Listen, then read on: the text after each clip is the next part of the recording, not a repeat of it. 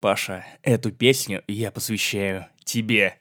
Словно в первый раз ты увидел свет, Словно в первый раз ты был им согрет, Годы ощутил, хоть ты не дед, Тебе сегодня 30 Есть лет. много песен про 30 лет. Я вот этой, блядь, пытался избегать все праздники, потому что я не люблю сектор газа. Я воронежец, который не любит сектор газа. Простите, это гопская музыка. Спасибо, Максим, спасибо. Я стал старше, я стал мудрее, и это при- приятно. А знаешь, что еще это? Это 165 выпуск подкаста «Не занесли у микрофона». Как всегда, я боевой дворф Максим Иванов, а также мой 30-летний шалун, мой соведущий Паша Пивоваров. Это Я назвал тебя шалуном, ты должен чувствовать себя моложе. Я на самом деле прочитал в газете, которую мне мне подарил Ваня, что возраст для э, молодежи передвинули с 30 до 35 лет, так что я все еще молодой. Вечно молодой, вечно пьяный. вот тебе Нет, сегодня пить. 30 лет.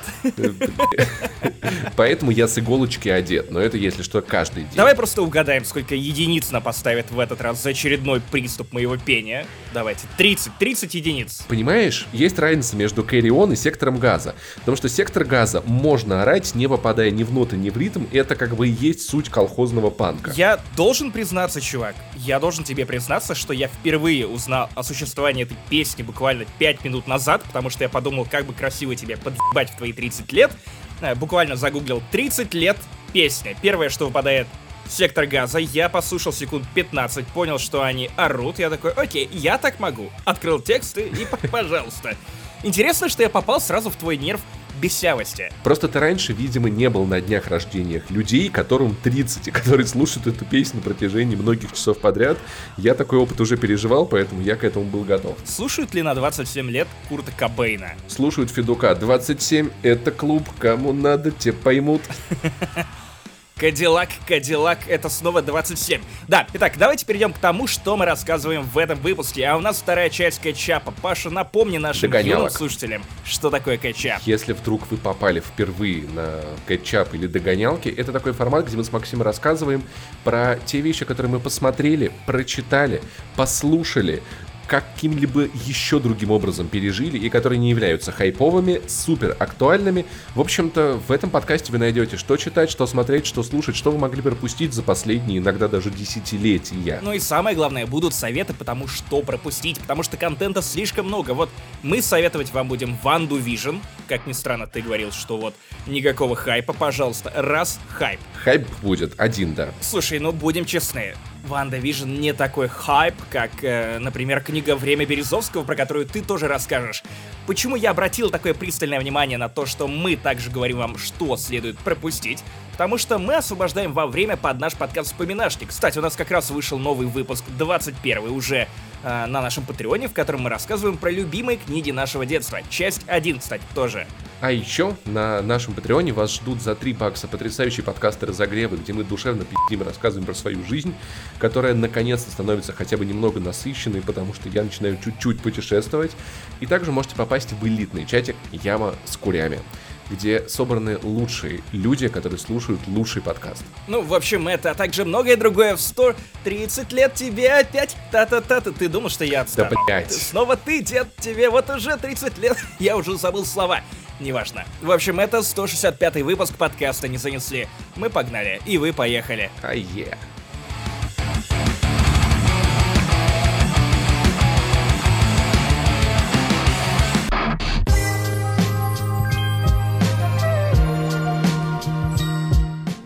Итак, в прошлом выпуске я исследовал донья кинематографа и рассказывал вам про дедушку нелегкого поведения. Так вот, на самом деле, я погрузился еще глубже. И, кстати, минутка знаний. Донья — это множественное число от слова «днище», «дно». Слушай, но «Сумерки» — это... Если ты про всю серию говоришь или про первый фильм? Про первые четыре фильма. Я продержался первые четыре фильма минус один. Но там сложно. Смотри, у меня есть свое мнение. На самом деле распространенное мнение. Первая часть классная. Это не шедевр, это неплохой фильм, и он классный. Первую часть смотреть можно. А, Я точно не помню все, на самом деле, тонкости подводные камни, но вы можете найти на канале Кинопоиска на Ютубе видео-эссе про первую часть «Сумерек», про киноязык первой части «Сумерек», и он, правда, богатый и изобретательный. Поэтому я помню, когда я смотрел первый фильм, будучи пи***ком, я такой, блин, это классно. А вот потом началась штампованная пародия одного на другое, шняга и проходняк. Честно говоря, скажу, что говно было с самого начала, и я не понимаю, Не согласен. какой там киноязык, разве что киноязык который вводят почему-то шершавому и солоноватому. На самом деле, эта серия фильмов прошла по моей квоте на любопытство. То есть вот в прошлом году То я... есть ты их раньше не видел, серьезно? Я видел первую часть, я даже читал первую часть, но давным-давно, но остальные я не видел. И, наверное, лучше бы я остановился на первой, потому что вот первая плохая, дальше все только хуже.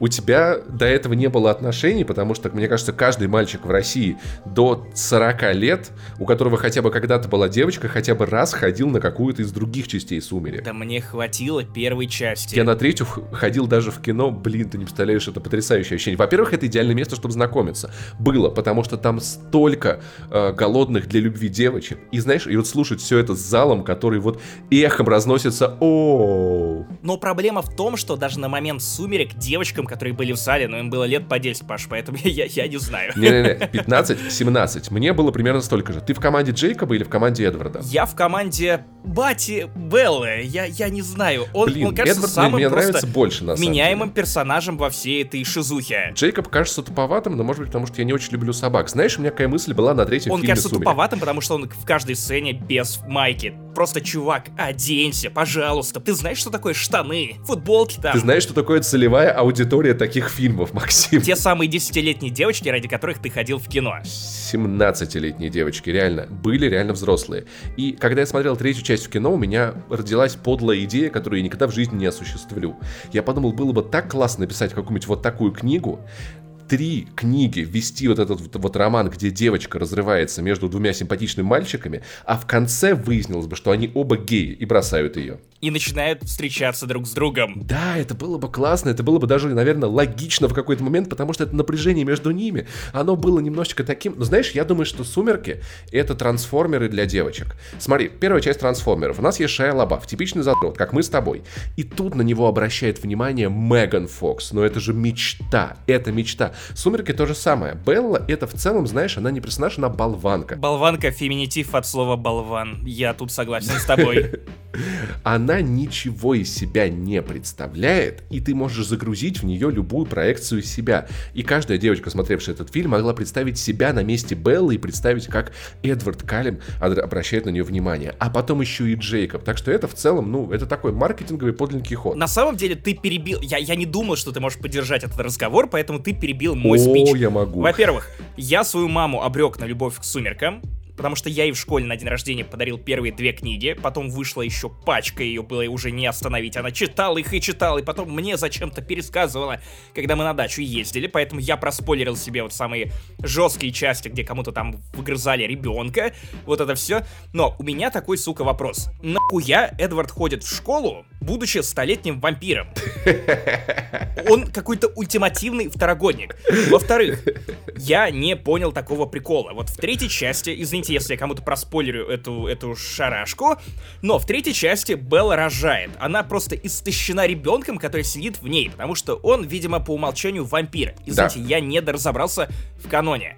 И вот, он высасывает из нее силы, при этом она девушка, и она на грани смерти. И вот смотри, тебе показывают, как Белла, просто у нее вся кровь отлила от щек, ей худо, бедно, потом она родила этого ребенка, и тут же она восстанавливается, кровь обратно приливает к щекам, но я не знал, что вампирский прикол, ну, в смысле, вот реально фича суперсила, это восстанавливать макияж, сука. И ребенок, ребенок, когда его уносят за кадр, он тоже, он возвращается уже весь чистенький. То есть у меня, я не знаю, возможно, я это слышал в ролике у Чака, но такое впечатление, что его кто-то из вампиров унес за кадр и просто облизал, потому что они же все... Куда в этом доме пропадают тампоны? Извините за мерзость. Просто я смотрел «Сумерки» и задавался вопросами, которых э, у меня просто не должно возникать, но я как э, Лора Дрочер, я такой, как, как, как это работает? Слушай, Как?» у меня на самом деле родился другой интересный вопрос. Я не помню, как именно происходило э, превращение вампира в сумерках, но, например, у Энн Райс это было так. Если человека укусит вампир, и при этом вампир даст человеку выпить свою кровь, человек становится вампиром. Интересно, а если вампир укусит человека, а потом даст проглотить свою сперму, человек станет вампиром? Нет, но он почувствует на вкус, ел ли до этого вампир томаты или апельсины. Пил ли Гозе? Или, или ан- ананасы. Но у меня есть другие вопросы. Почему произошла подмена понятий? Давайте признаем, на самом деле вампиры в «Сумерках» ни хрена не вампиры, это супергерои. Потому что тут они могут видеть будущее, тут они блестят на солнце, как ебаные феи и диско-шары. Ну, кстати, нам, э, э, это много где было такое. Много где вампиры обладали сверхъестественными способностями. Вспомни Дракулу.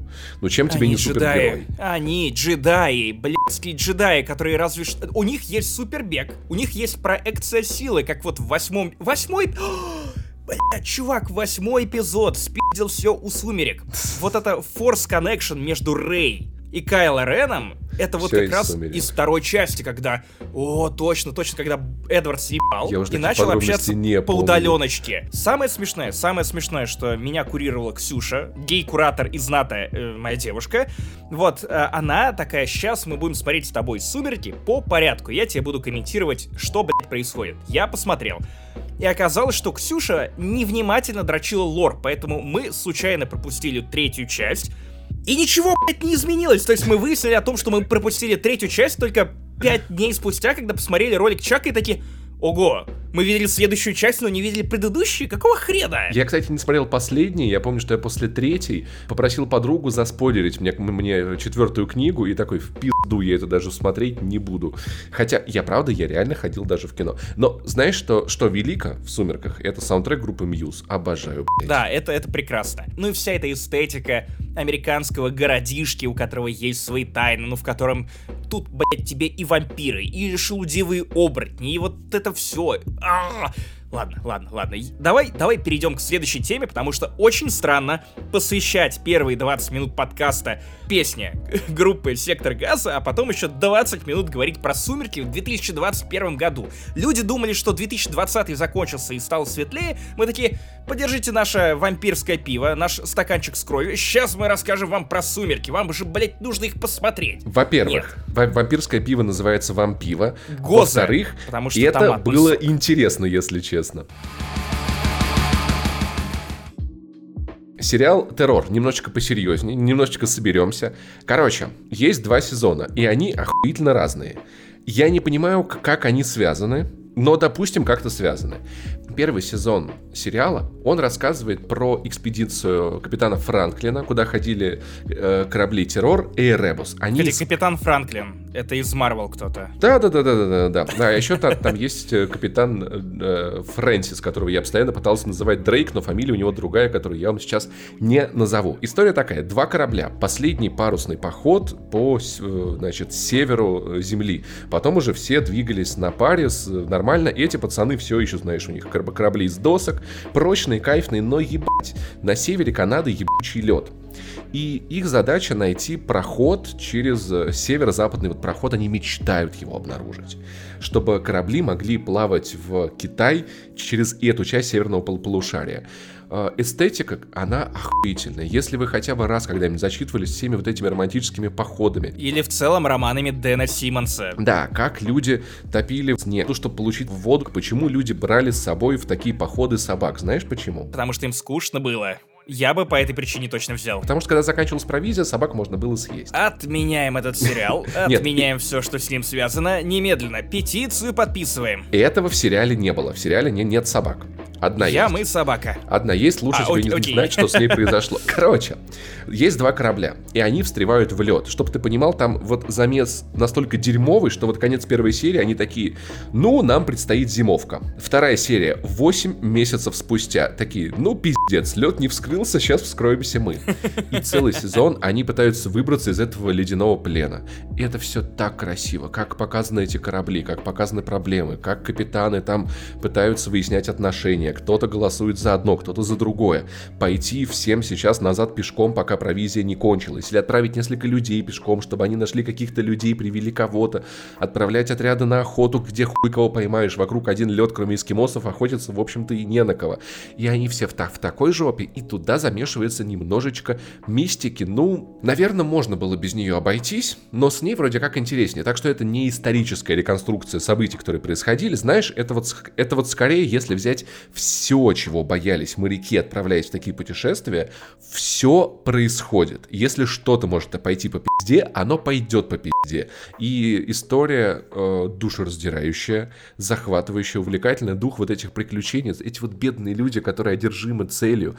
Кто-то не одержим, кто-то одержим, кто-то пытается спасти людей, кому-то похуй на людей, надо как-нибудь там типа все-таки найти этот ебучий проход, встанет ли он, не встанет. В общем, целый сезон проходит в этих переживашках. И это же антология. Первый сезон не связан со вторым. Да. Поэтому, если вас заебала первая история, вы можете пропустить ее и перейти ко второй, например. На самом деле, я бы советовал смотреть только первую историю, забить хуй на вторую. Это странно, что на кинопоиске этот сериал надо отдельно покупать. Но мне как-то по скидкам получилось за 2 рубля купить, поэтому я не обломался. Охуенно звучит террор за 2 рубля. Название да. для подкаста про современную Россию. Второй сезон тоже почему-то называется террор, но он не имеет никакого отношения к кораблю террор. К кораблю Ребус тоже не имеет отношения. И это начало Второй мировой войны. Японцы, которые живут на каком-то острове, на американском острове в Тихом океане, и там какая-то японка себя убивает. Остальные японцы из-за этого расстраиваются. Потом как-то еще какой-то мужик погибает, кто-то куда-то пропадает. Главный герой... Я, я не понимаю, как там происходит какая-то муть ебучая, которая мало того, что безинтересная, безыдейная, так еще и... Нет, она красиво снята, но это какая-то хуйня. Я посмотрел две серии, я так и не понял, о чем вообще этот сезон пытается рассказать, кто главный герой, кто не главный, в чем интрига, что происходит, поэтому второй сезон пошел в пизду. Если мне не изменяет память, а она может изменять, э, то первый сезон снят по Дэну Симмонсу, довольно великому писателю, автору Гипериона, и всему-всему дальнейшему. А второй сезон уже самостоятельное произведение, ну и тут мы видим, что вышло. Опять же, Может если я сейчас быть. ошибся, то будет, конечно, занятно съесть потом свои штаны. У меня таких данных нет, но, короче, первый сезон мне дико понравился, и самое кайфное, что он законченный. Ты досмотрел его и такой, все, эта история, вот, вот прям, вот она полная. Ну, то есть не надо ничего ждать, не смотреть какие-то еще тысячу серий. А второй сезон, ну, я просто дропнул. Я так и не понял, где там будет интересно, и за забил на него хуй. Может быть, он там потом классный, но хуй его знает. Ну а пока Паша занимался чем-то возвышенным, занимался саморазвитием, старел, я продолжил щупать Донья. Я выполнял домашнюю работу по тому, как выглядит ебланом на фоне Паши. В целом, это химия подкаста не занесли, на которой держится этот подкаст. Опять же, опять же, я подумал, что недостаточно сумерек, недостаточно дедушки нелегкого поведения. Нужно черпнуть зацепить дно, прям самый песочек. Поэтому я обратился к той э, запретной полке в библиотеке Хогвартса, которой я никогда не подходил, потому что учителя велели так не делать, а именно книги по комиксам. То есть много хуйни в этой жизни я повидал, игры по фильмам, фильмы по играм, комиксы по играм, игры по комиксам. Но ебаный рот, книги по комиксам — это совершенно новая плоскость. Я думал, комиксы есть книги, типа... Комик-бук. Ну, нет, нет, нет. Но я имел в виду полноценную книгу, где тебе прям вот описывают, как Питер Паркер несется между небоскребами. То есть, понимаешь, книга — это где буквы и нет картинок. И видят там синие шторы в окне, и это очень важно. Конечно, Ты конечно. Там все, что в комиксах нарисовано и в чем их крутость, это все просто пересказывается. Да. Это странно. Это, очень, очень странно. странно. Но тем не менее, я сделал это по одной довольно уважительной причине. Есть такой замечательный борзописец, мастер городского фэнтези Джим Бачер. Помнишь, я рассказывал тебе про файлы Дрездена? Очень Смутно популярный э, цикл романов про мага, чародея, детектива из Чикаго, который распутывает всякую залупу. Я рассказывал о нем Это в... было в вспоминашках? А, нет, в Кэтчапе. Это было в Кэтчапе, как раз Кажется, к выходу да. книги после давнего перерыва. Это очень популярные романы. И Батчер — это идеальный писатель попкорновых романов, когда ты заглатываешь их, даже не замечая. Он умеет так выстраивать сюжет, что тебя хер оторвешь. При этом ты понимаешь, что это все водиц какая-то. Там мало смысловой нагрузки, но при этом это идеальный пейдж-тернер. То есть вот пока ты не дочитаешь, ты не успокоишься. И Джим Батчер, автор этих самых романов про Гарри Дрездена, которые я люблю всей душой, особенно в аудиоверсии, написал книгу про Человека-паука под названием Darkest Hours. Это единственная причина, по которой я прочитал. И ты знаешь что? И знаешь что? Что? Она оказалась неплохой, и в целом я могу осторожно ее порекомендовать. Для меня это было гигантским шоком, потому что я ничего не ждал от книги по комиксам. Тем не менее, тут просто сошли звезды. Во-первых, Гарри Дрезден из книг Джима Батчера очень похож на Питера Паркера. Питер Паркер, как и Гарри Дрезден, просто носится по большому городу, творит добрые дела, очень много и не в попад шутит, постоянно попадает в какие-то дерьмовые ситуации и вытаскивает себя из них самым неожиданным образом, как барон Мюнхгаузен. И в принципе, если махнуть Гарри Дрездена на Питера Паркера, то ничего не изменилось, за исключением того, что Питер Паркер как будто бы смешнее, и нет фирменных фразочек Гарри Дрездена. Плюс, тут сошли звезды, почему я вспоминаю. У меня есть прям еще больше guilty pleasure, обожаю ран из комиксов Amazing Spider-Man начала 2000-х, э, Стражински и Рамита-младшего, когда у них вот Питер Паркер был моим идеальным Питером Паркером. Он учитель химии в школе, он уже поведал тете Мэй, что на самом деле он и есть Человек-паук, он снова сошелся с Мэри Джейн, э, он добрый, э, вокруг него в городе творится всякая интересная залупа, и происходила штука с тотемами, немного спорная, типа есть злодей Морлан, это вампир, кстати, у нас сегодня будет много вампиров О, неплохо. э, в этом подкасте. Возвращаем наш 2005. Именно. Но только он высасывает не кровь Морлан, А а, он высасывает тотемическую энергию. Почти Типа он угадал. выбирает себе жертвами а, людей, которые представляют животных. То есть, и- или что-то похожее на тотемы. Ну, Человек-паук, женщина-кошка, носорог. Вы поняли, в чем прикол. А, И вот в комиксах э, Рамита и Стражинский был э, ивент про Морлана, который почти выебал Питера Паркера. Ну, в смысле, не, не, не выебал, а высосал из него все силы, все соки вытянул. всю паутину из него высосал. Ему пришлось менять картриджи. Чтобы у него жопа слиплась. Блять, мразь, мразь. Очень мерзкий выпуск, просто грязь такую творим сегодня. А, Вот, Делаем и грязь. тут э, оказалось, что книга это сиквел того самого ивента, только он немножко мудацки придуман с той точки зрения, что там идеально описаны персонажи, ты их любишь, веришь, прям идеально уловлена интонация Питера Паркера, которая еще идеально легла на интонацию самого Джима Батчера. Прям мне очень нравилось это слушать. В аудиоверсии это еще и очень бодро озвучено. Но очень мудово придуман сюжет. Вот был Морлан, он был один. А вот в этой книжке будет три таких Морлана, его дальние родственники, которые узнали, что Питер Паркер каким-то образом ушатал бессмертного хуйкрада. Почему хуйкрада, непонятно, но бог с ним. Ну, допустим. А, сила крада, сила крада.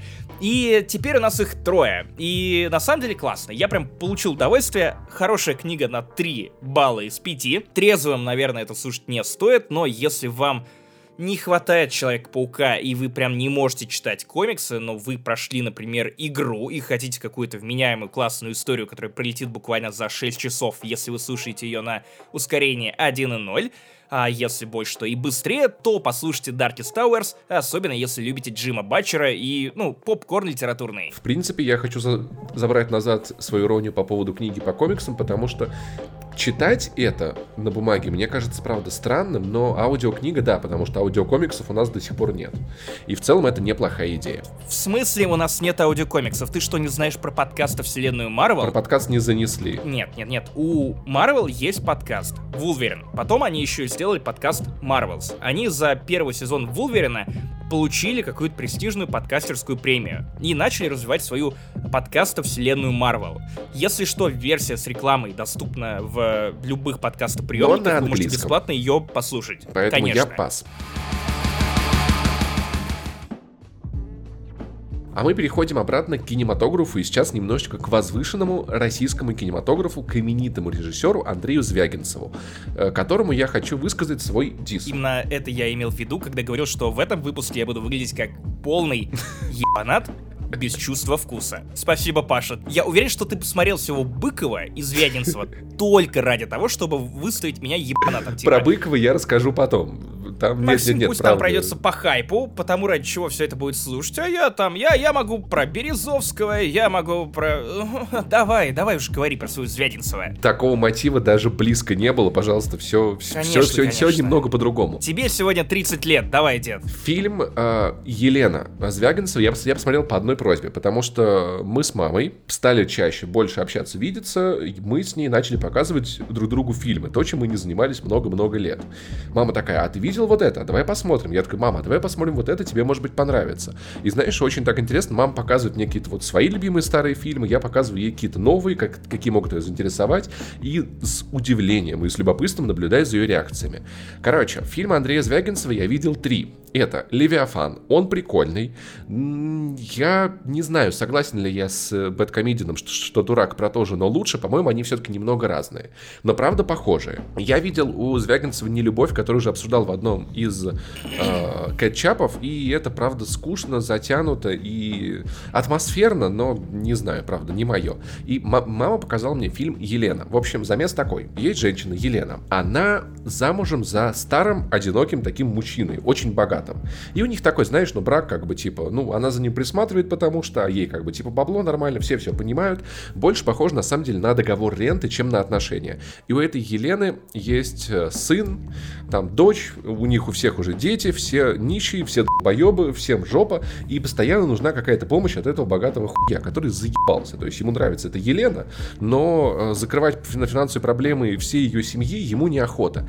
И потом начинается коварство, драма, переживания, и я, я, смотря, я, смотря на все это, подумал о том, что, мам, а давай посмотрим то же самое, только лучше. И показал маме фильм нашего любимого режиссера Пон Джунь Хо «Паразиты». О, и как? Чтобы вы понимали, фильм «Елена» — это паразиты на минималках. То есть та же самая тема, но все как-то безинтересно, все как-то скучненько, ну то есть типа, о боже, такие у нас сложные моральные дилеммы, выборы, классовая борьба. А вы смотрели Дылду? Я пытался смотреть Дылду, честно. Минут на 15 меня хватило, я не понимаю. Я не врубаюсь в темп этого фильма, я не могу им заинтересоваться, не могу сказать ничего плохого, ничего хорошего вы тоже сказать, сказать не могу. Так вот, после Елены я такой, то же самое, мам, только лучше. Паразитов, ее было не оттащить от, от телека, ее было не оторвать, она в таком напряжении провела эти два с половиной часа, при этом первые минут 10-15 она такая, угу, интересно, может быть, минут 40 спустя она такая, что дальше, а что там, а эти, а это, я такая, мам, смотри, все, она с выпущенными глазами, знаешь, вот сидя не в этой расслабленной позе на диване, а прям вот локти на колени, такая, обалдеть, что вообще творится. Так... Мне кажется, как, как и все, кто смотрел «Паразитов» в первый раз. Так что фильм Елена Звягинцева я вам не советую, сразу смотрите «Паразитов», просто вот, чтобы посмотреть, что, что правда, вот, большое раскроносное кино. Левиафан неплохой, правда, прикольный, но остальное Звягинцу мне нравится не очень.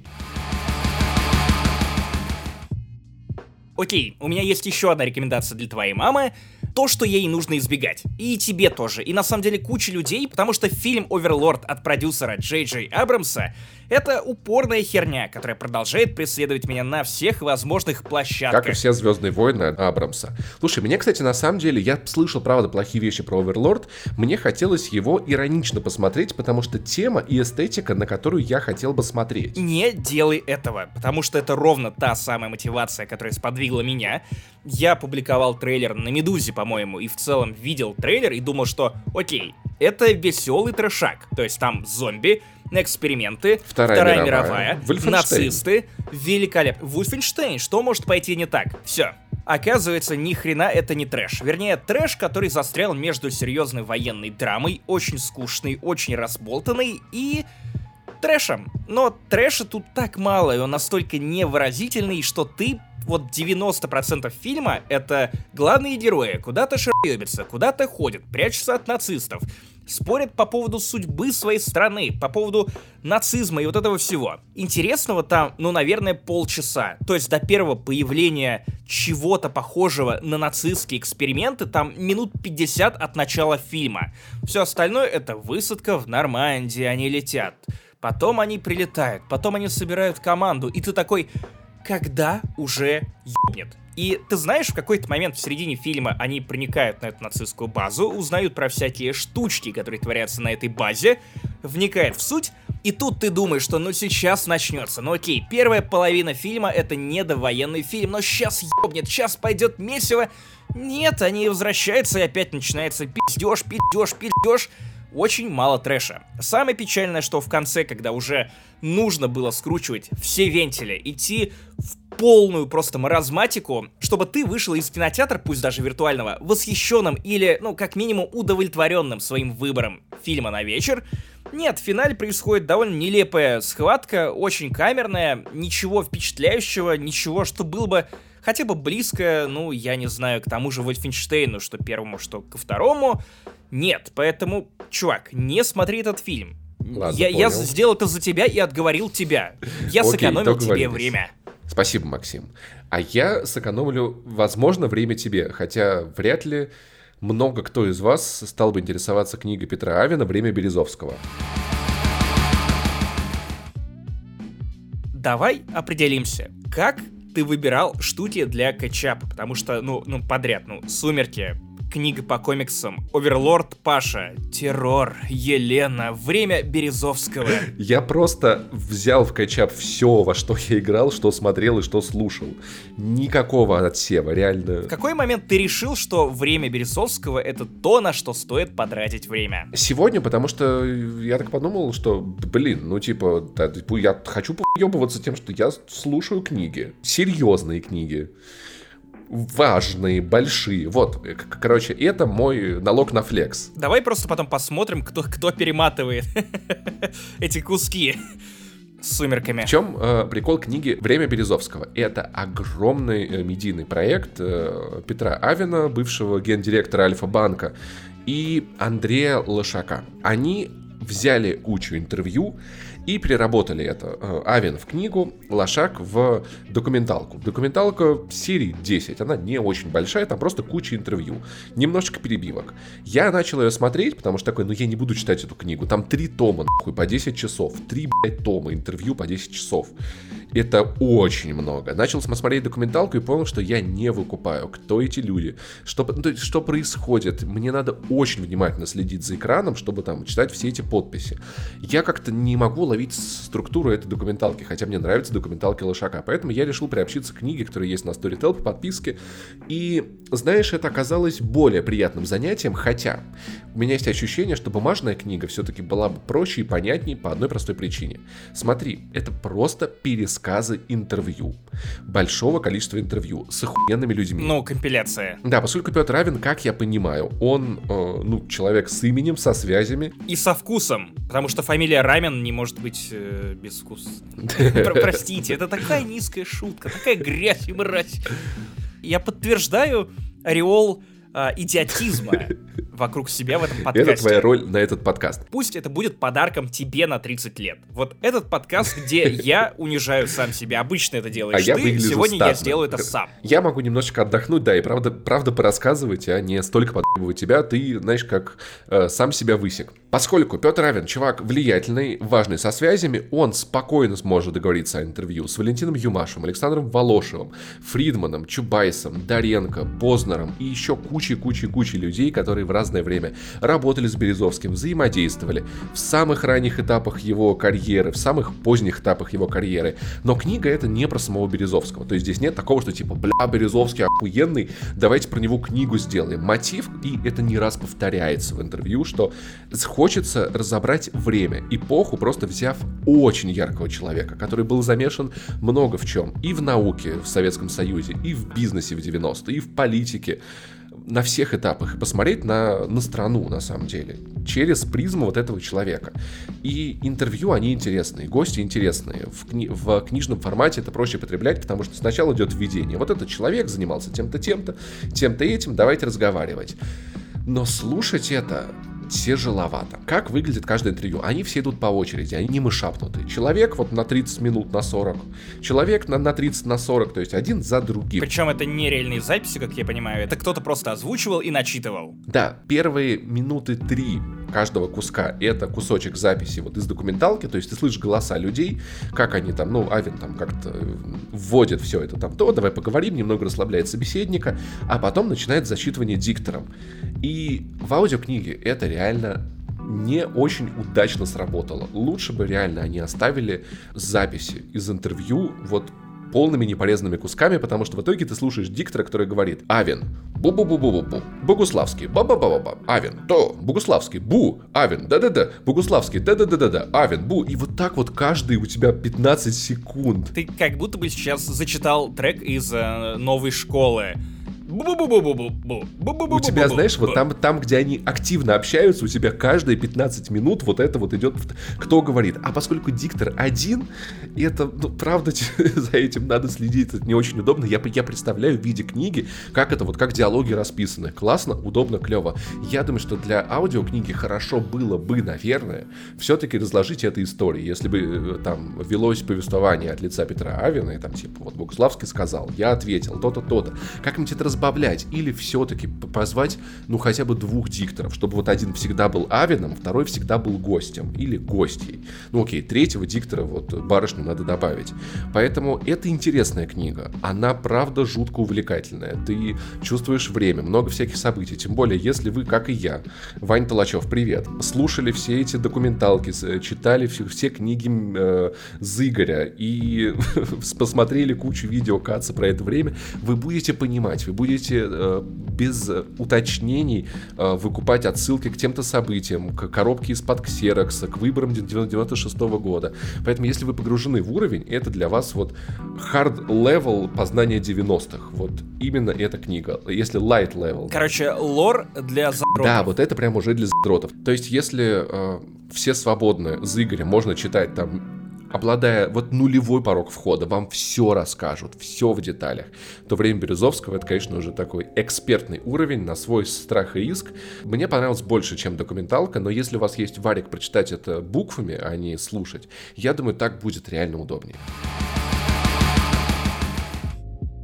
Я не тупой. Я не тупой, я не тупой, я повторил это три раза, я теперь в это верю. Просто ты ищешь более легкие вещи. Для... У тебя нужен, нужно больше расслабляющего контента, потому что твоя работа связана с новостями и напрягом. На самом деле, я просто еще и беру на себя развлекательную часть этого подкаста, потому что не всем интересно слушать про документалки. Да. Но знаешь ли, я тоже своего рода ученый. Ученый. Я посмотрел испанскую документалку 2007 года под названием «Репортаж». Ты слышал слышал что-нибудь о ней? Нет. Это тебе не про Березовского там что-то. это, это более глубокий уровень. Короче, э, молодая журналистка приезжает с оператором к пожарным, чтобы выяснить, как они работают. И ей объясняют, что вот так и так. Пожар горит, мы его тушим. Вот, то есть буквально очень образовательная штука. Можно узнать, как работает вода, как работает пожар, как работает огонь. Я узнал это из э, последней главы Ленуар. О, но в чем суть? В какой-то момент пожарные предлагают этой журналистке отправиться на вызов вместе с ними. И вот они хватают пожарную машину, едут в жилой дом, а, поднимаются на этаж и обнаруживают старуху. Старуху, которая стоит в коридоре а, и внезапно набрасывается на одного из участников съемочной группы, на одного из пожарных, и убивает его. А потом выясняется, что зомби-вирус распространяется по всему за зданию. Все-таки это не документалка, да? Я так чувствую. В смысле не документалка? Чувак, основана на реальных событиях. Там, а, значит, а, да, да, все... да, тот самый зомби-апокалипсис, э... да, как раз. Да. да, да, ты что, пропустил все? В 2007 году ты где был? В Англии, пока тут э, Оксимирон терял Ганглия. Я очень много Блейзера пил, да, простите. О, возможно, поэтому и пропустил такое событие. Во-первых, почему? Ну почему? да, видимо, да. Почему я утверждаю, что это да. документалка? Потому что снято все от первого лица. Как будто бы вам мало было пункта назначения. Тут все снято от первого лица. В какой-то момент это здание закупоривают, в том смысле, что приезжают менты такие, а, мы знаем, что у вас происходит некая хуйня, и нам сказали вас не выпускать, пока-пока, и в итоге типичный зомби-выживач совмещают с э, выживанием в тесном пространстве а крепкий орешек. Я люблю очень такое. Uh-huh. А, и с, э, ну, фильмом ужасов в духе пункт назначения. Тоже found footage. Ну, окей, не found footage. Тут а, прям псевдодокументальная съемка. Почему я вот шучу, что это документалка? Я не тупой, обманул. Я все-таки тупой. Тупой, но... но фильм неплохой. Он предельно простой. У него есть еще три сиквела. И, по-моему, американский ремейк — кал невозможный. А, сам репортаж довольно неплохое кино. Ну, прям очень жанровое, если вы любите зомби, если вам нравятся именно вот прям настолько специфичные штуки в зомби-жанре, как э, выживание в предельно тесном пространстве, там есть твисты, там есть темп, там есть э, нерв и напряжение, и есть э, персонажи, в которых ты сразу веришь, потому что они все обычные люди. Звучит на самом деле как тот трэш, которым должен был быть Оверлорд. Да, и я забыл упомянуть, потому что я разгонял про документалку, что я расстроился из-за Оверлорда, что там недостаточно зомби, и Ксюш такая, а давай посмотрим репортаж. Я давным-давно его видел, давай пересмотрим. Я такой, окей, что это? Тихо, сейчас все будет. Поэтому я вошел в это кино с чистой головой, и, возможно, я кому-то испортил сюрприз э, тем, что это не документалка, но так или иначе, если прям вот есть свободный вечерок и вам нечего делать, и Березовский вас не интересует, то, возможно, обратите внимание на репортаж.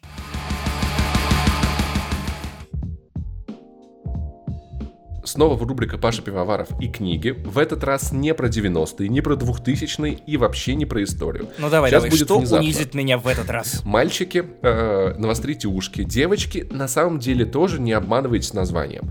Книга «Хватит быть славным парнем». Дальше в названии идет немножечко рак, потому что издатели решили преподнести книгу, знаешь, как вот это «100 шагов к успеху». Добейся, вот живи, мечтай, люби. Но на самом деле это классная, интересная психотерапевтическая работа. «Хватит быть славным парнем» — проверенный способ добиться желаемого в любви, сексе и жизни. По тебе настолько тридцатка ебнула сильно, что ты вот на такое кликнул. На самом деле мне советовали эту книгу много раз разные ребята, потому что работает она удивительным образом. И это правда не книга про добейся, практикуй, это такая некая методология, выработанная психотерапевтом, который наблюдал поколение мужчин, у которых есть одни и те же проблемы, и которые не понимают, что с этим делать. Ты про джедаев. Самое большое разочарование от этой книги, оно в себе, потому что мне казалось, что я такой особенный, я такая снежинка, все, что со мной происходит так удивительно и непонятно, я начинаю читать книгу «Хватит быть славным парнем», и первые три главы я такой, блядь, все, сука, про меня. Ты почувствовал себя той самой девочкой, которая узнала себя в Белле в «Сумерках». Что-то в этом роде. Только тебе 30. Короче, автор описывает свой опыт работы э, психотерапевтической. Претензию выскажу быстренько одну. Он все-таки, как человек очень немолодой, э, рассуждает э, не в гендерно-нейтральной психологии, что на самом деле не очень правильно. То есть он описывает вот мальчиков, которые ведут себя подобным образом, но, как я наблюдал в своей жизни, множество девочек живут на самом деле подобным образом. Так что вы можете не обманываться названием. История такая.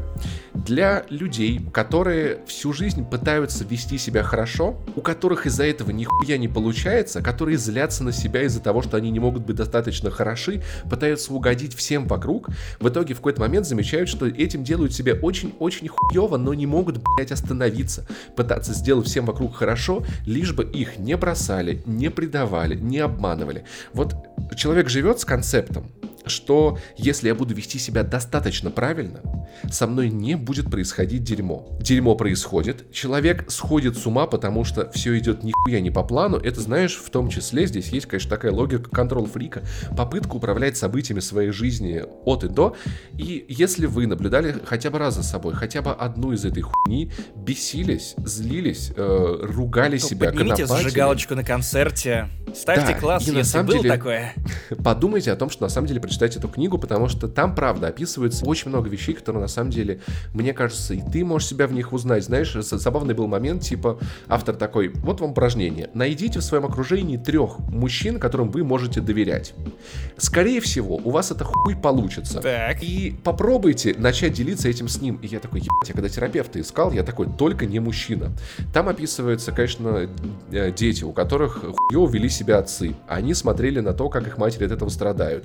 И зарекали себя никогда в жизни не вести себя хуево. Это могут быть мужчины, которые могут там э, хотеть изменять, но при этом мучиться из-за этого, двигать для себя в голове рамки, что, ну, может быть, вот это неизменно, может быть, а как, как-нибудь это переживу. Пытаться договориться со всеми своим окружением, со всеми вокруг. И самое главное, знаешь, вот это очень самовредительная попытка всем вокруг угодить. Вот так, от такого поведения я страдал, знаешь, вот желание быть э, мистер Nice Guy. Погоди, я отключился на последнюю минуту, потому что я застрял на фразе «Ты что, мне, блядь, не доверяешь?» Тебе, да, я на самом деле нашел троих, с кем я Так. могу говорить на э, чувствительные темы, но правда, с женщинами говорить мне, мне об этом Я в проще. этом списке. Много причин для этого. И женское воспитание, и то, что родители стали чаще уходить из семей. Но так или иначе, в какой-то момент вы просто понимаете, что так дальше жить, блядь, нельзя. Надо как-то думать уже о самом себе, надо выстраивать личные границы. Надо, э, правда, обзаводиться разумным эгоизмом, в каких-то разумных мерах. И э, не надо пытаться угодить во всем, чего только хочет первая попавшаяся вам девочка. Это может быть как финансовая волокита, когда вы впрягаете за всю хуйню.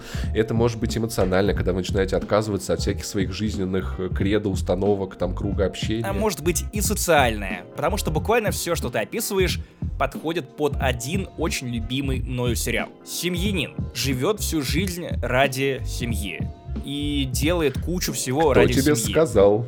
Ну, Нет, кто нет, тебе нет, нет, нет, сказал? нет, нет. А, он эгоист, но при этом он э, подавляет свой эгоизм мыслями о том, какие рамки ему установлены. Он живет по правилам, делает все так, как э, хочет от него общество, но что-то прозябает в нищете, хотя у него был шанс выбиться в люди. А потом в какой-то момент что-то внутри него ломается, он начинает двигать рамки дозволенного из-за внешнего фактора, который влияет прямо на то, чтобы эти рамки были соблены буквально в сию минуту. Это там, где чувак себя клонировал? Тот сериал? Нет, я про Breaking Bad. А, Потому что это Breaking Bad это длинная, длинная история о том, как очень хороший парень в какой-то момент едет кукуха из-за того, что он всю жизнь потратил на то, чтобы быть идеальным парнем. У него случился сдвиг приоритетов, и он превратился в монстра, пытаясь э, оправдывать все это тем, что, ну, это же для семьи, и договариваясь с самим собой, двигая рамки дозволенного все дальше, дальше и дальше. Я могу варить мед, я могу продавать мед, я могу убить человека, я могу натворить всякой хуйни. Короче, Breaking Bad, э, он в каком-то смысле вот ровно про это. Про то, что люди, которые страдают из-за принятия себя, про людей, которые видят себя славными парнями и пытаются жить по, э, я не знаю, правилам, кодексу славного парня, в итоге могут казаться еще большими мудаками, потому что не пожили для себя. Да. В общем, если вы когда-нибудь думали, что вы, если вы будете вести себя с окружающими достаточно правильно, с вами не будут поступать плохо, я думаю, эта книга может вам, ну, если не прям помочь исправить ситуацию, хотя бы стать материалом для того, чтобы лучше понять систему, причины, предпосылки и лучше разбираться в себе. Дик советую и мальчикам, и девочкам, даже несмотря на название, поверьте, это правда случается со всеми.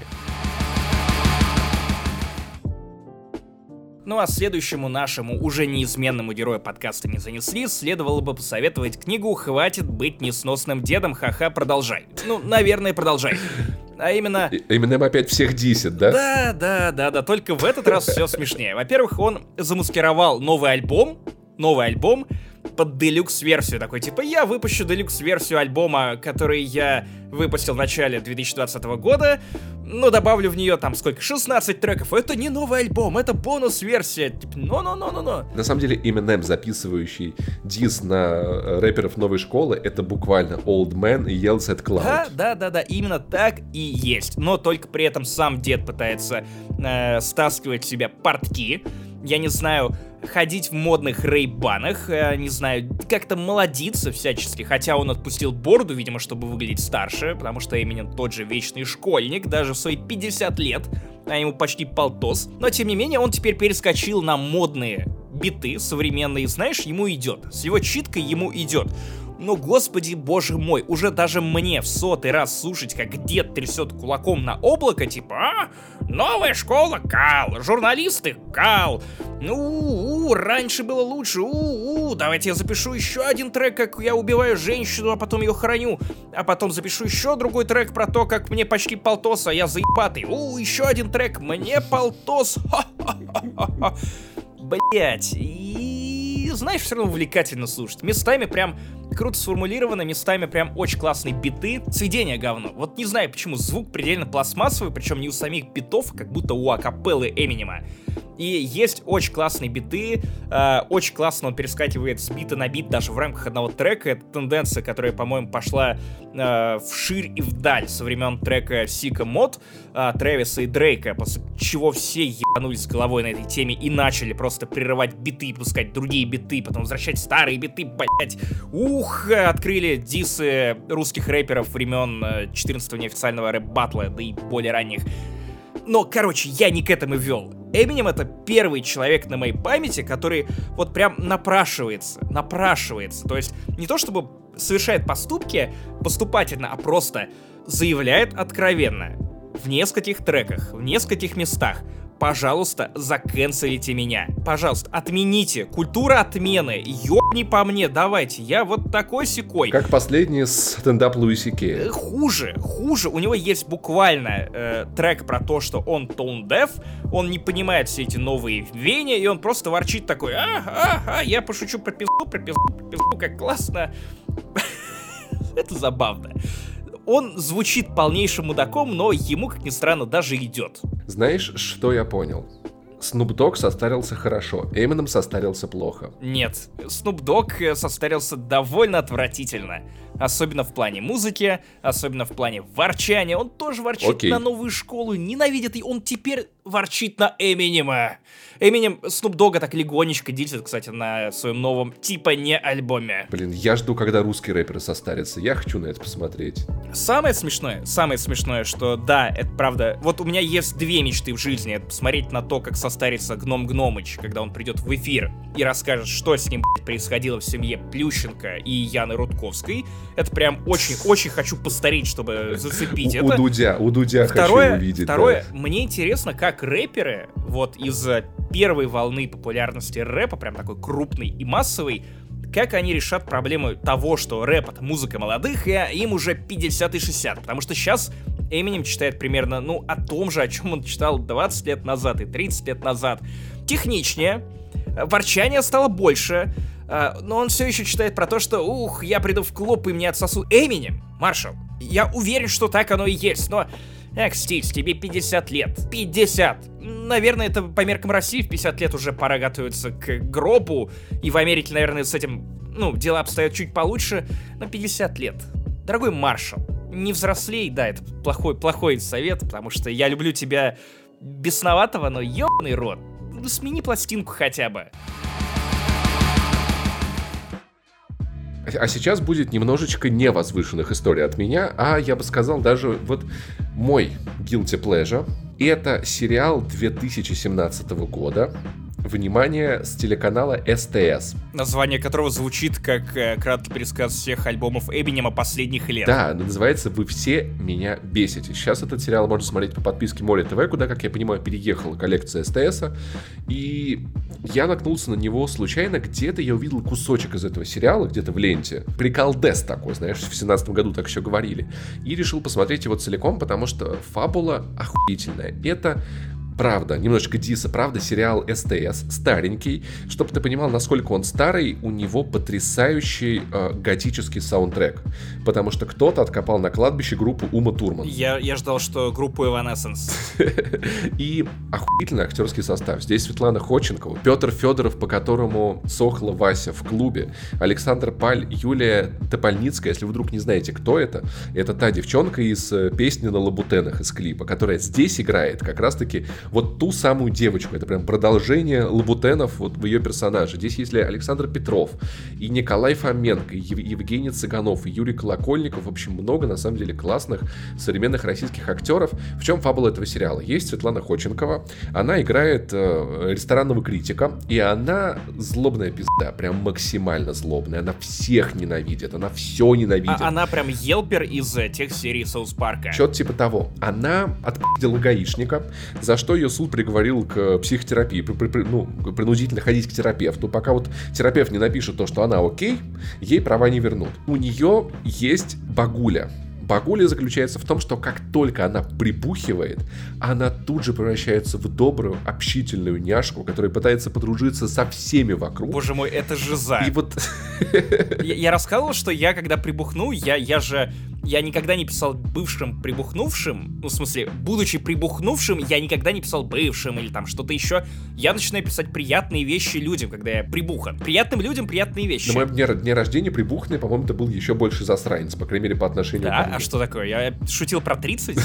ты, ты шутил про что-то еще.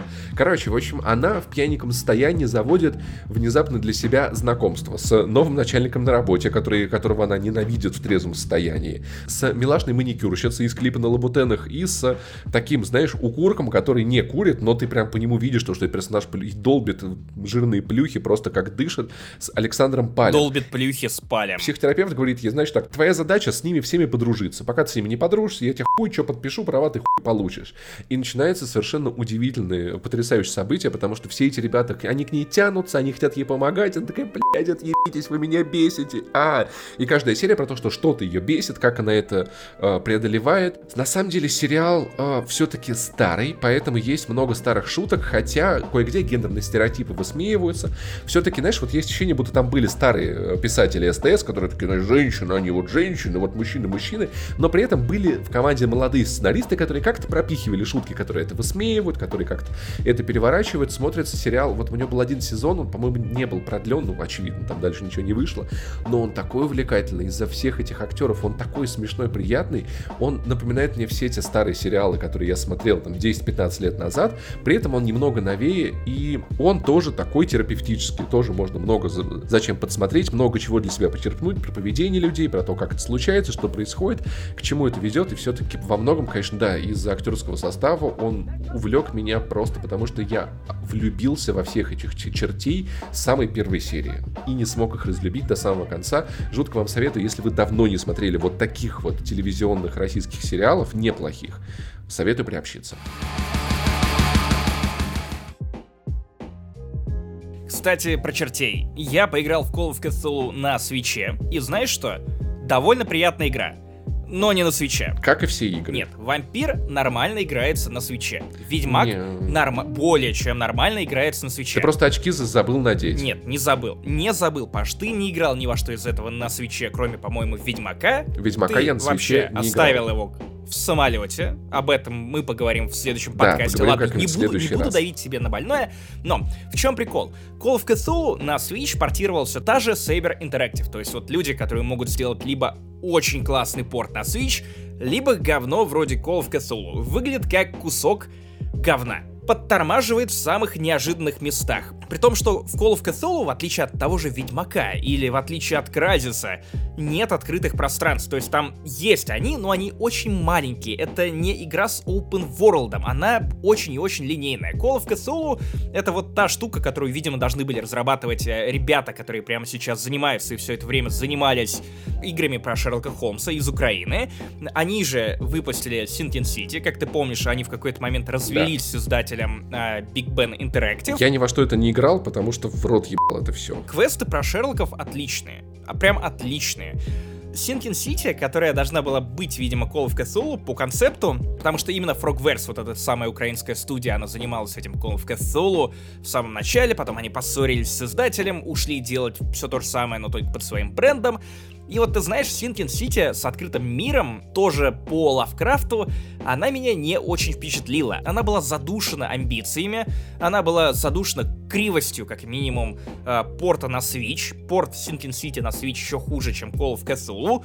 Очень не понравилось то, как работает открытый мир в Sinking City, и, слава богу, всего этого нет в Call of Cthulhu. Это прям очень прокачанный э, симулятор ходьбы. Если вы любите что-то максимально сюжетное, если вы любите игры с расследованиями, то Call of Cthulhu вам понравится, потому что она неплохой ужастик. Я-то думал, что меня предельно заебал Лавкрафт, что э, тут сейчас пойдет то же самое. Рыбоголовые. Ух, жуткий город, где тебя все на хую вертели. Ну, тут это есть. Тут это приятный фон, э, на мой взгляд, более приятный, чем в Синкин Сити.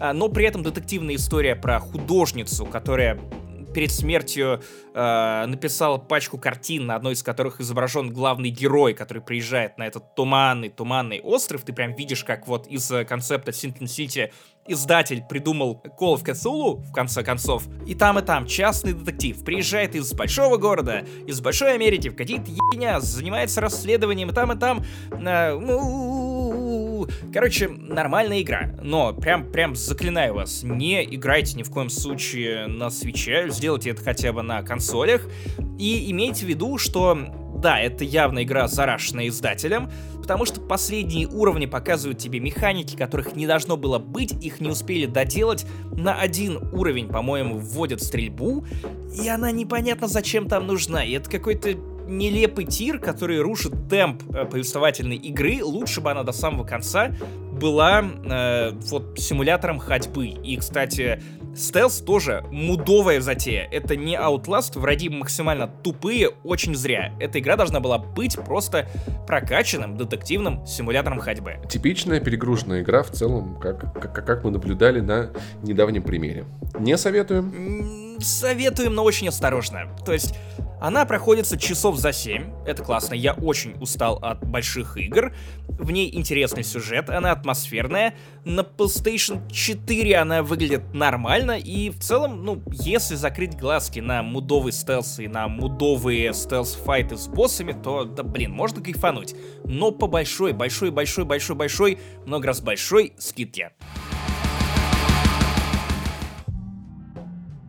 Наш налог на хтонь сейчас будет полностью исчерпан, потому что сейчас будет трилогия фильмов Юрия Быкова. Правильно сейчас назвал, да? Правильно, Юрия Быкова. Юрия, Юрия Быкова, я просто готовлюсь уже г- говорить вот так. Потому что я, я-то на этом фоне точно буду выглядеть тупорезом. Давай унизь меня. Я смотрел эти фильмы не для того, чтобы тебя унизить, а просто у меня есть такая особенность. Когда мне плохо, когда у меня депрессивное состояние, я валяюсь, ничего не хочу, я люблю смотреть вот такие российские души, выдирающие, раз, разрывающие фильмы по двум причинам. Первая причина, потому что я смотрю и такой, ну не так уж все и плохо. Ну как бы, ну реально все не так уж и плохо. Я как бы прочувствую, что чувствует герой, такой, в пизду.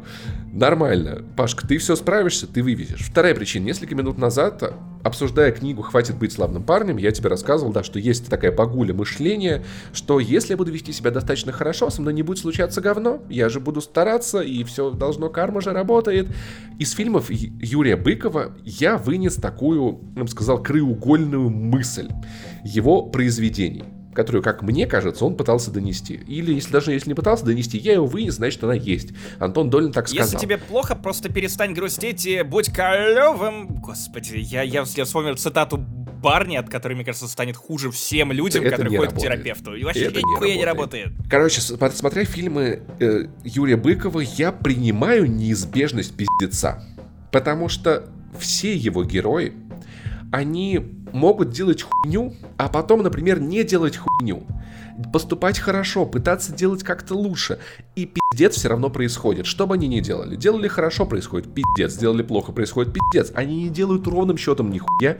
Пиздец происходит в трехкратном размере. И смотря эти фильмы, я с этой мыслью как-то смиряюсь. Потому что пиздец неизбежен. Ты не можешь сделать так, чтобы его в твоей жизни не было. Ты просто можешь научиться реагировать на него по-другому. Ты можешь научиться как-то его проще переносить, работать с ним, но не избежать. Пиздец неизбежен, и это нормально. Это неплохо, это это нехорошо. Если говорить конкретнее про э, сами фильм, про дурака я рассказывал вам давным-давно.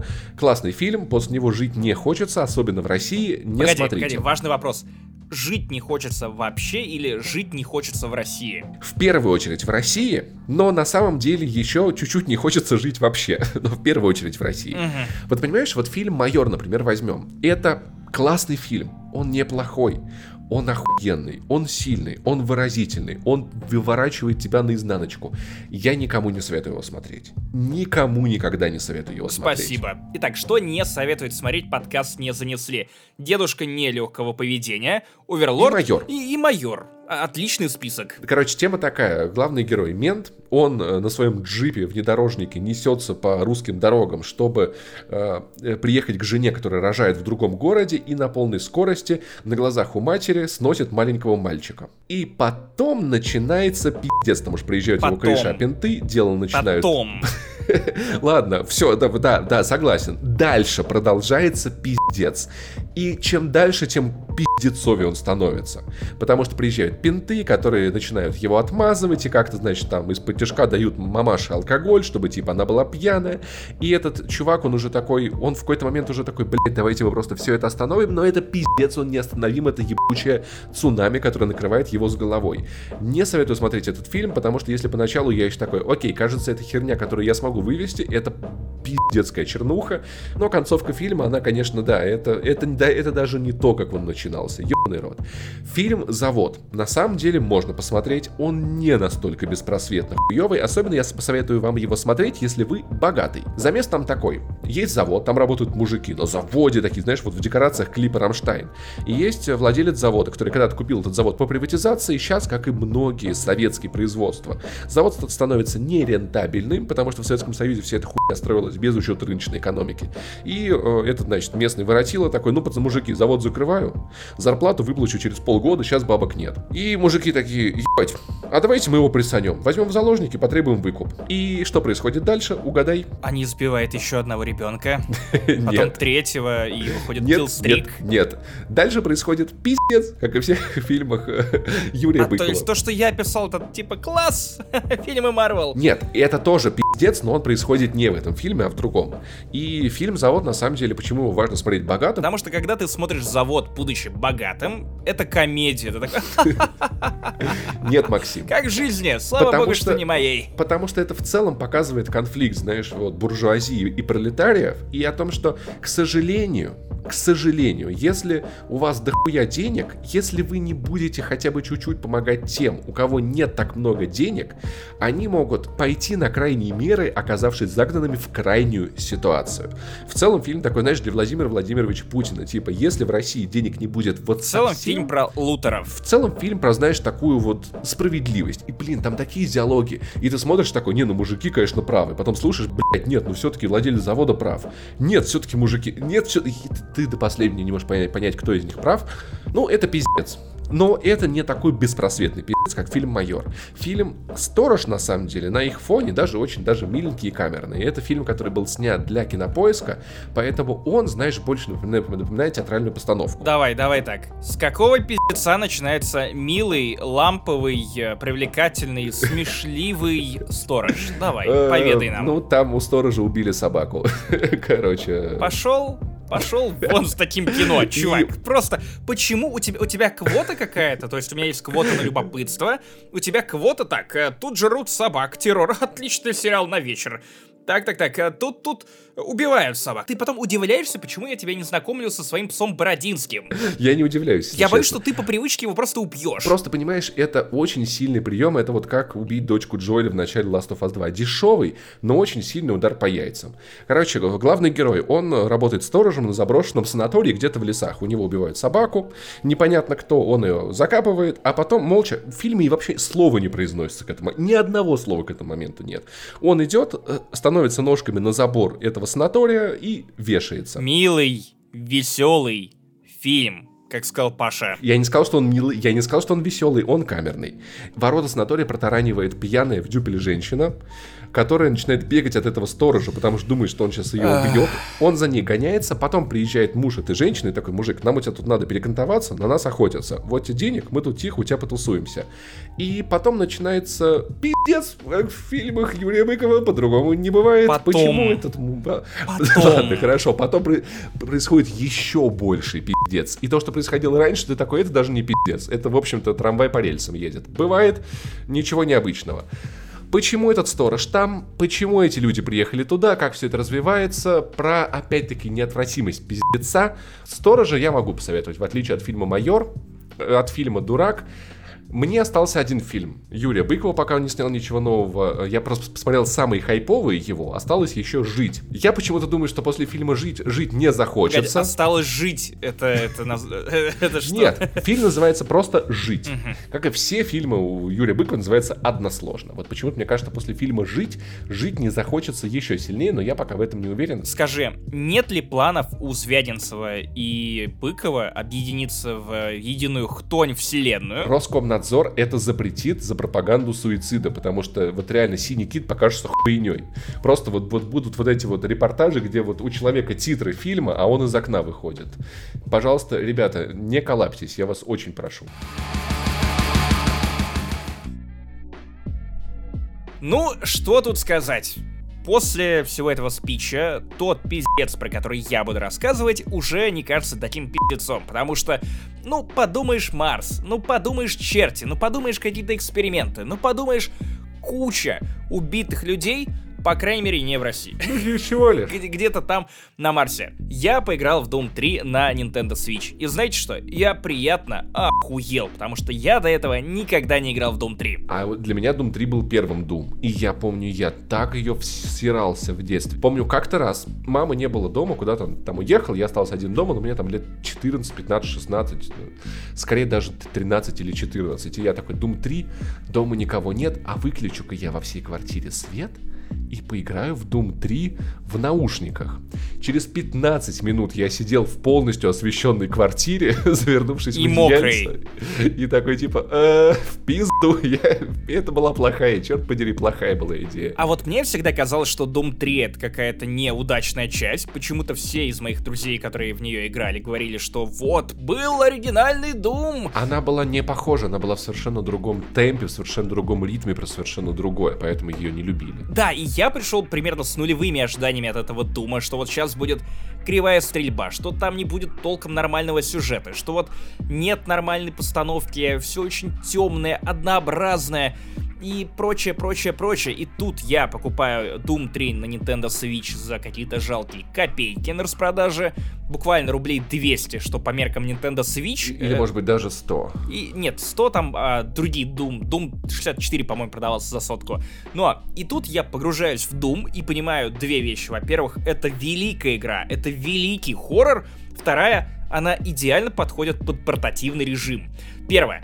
Я был приятно удивлен тем, что тут реально есть э, некий сюжет, гораздо более вменяемый, чем в Doom Eternal, например, за Да. которым реально следить, и он реально страшный. Во-вторых, это полноценный хоррор, от которого, как ты уже и говорил выше, легко обосраться. Ебучие туалеты. Туалет Ненавижу туалеты в отвратительно. этой игре. Отвратительно. Это Хожу туда жуткое. только с Nintendo Switch и становится еще страшнее.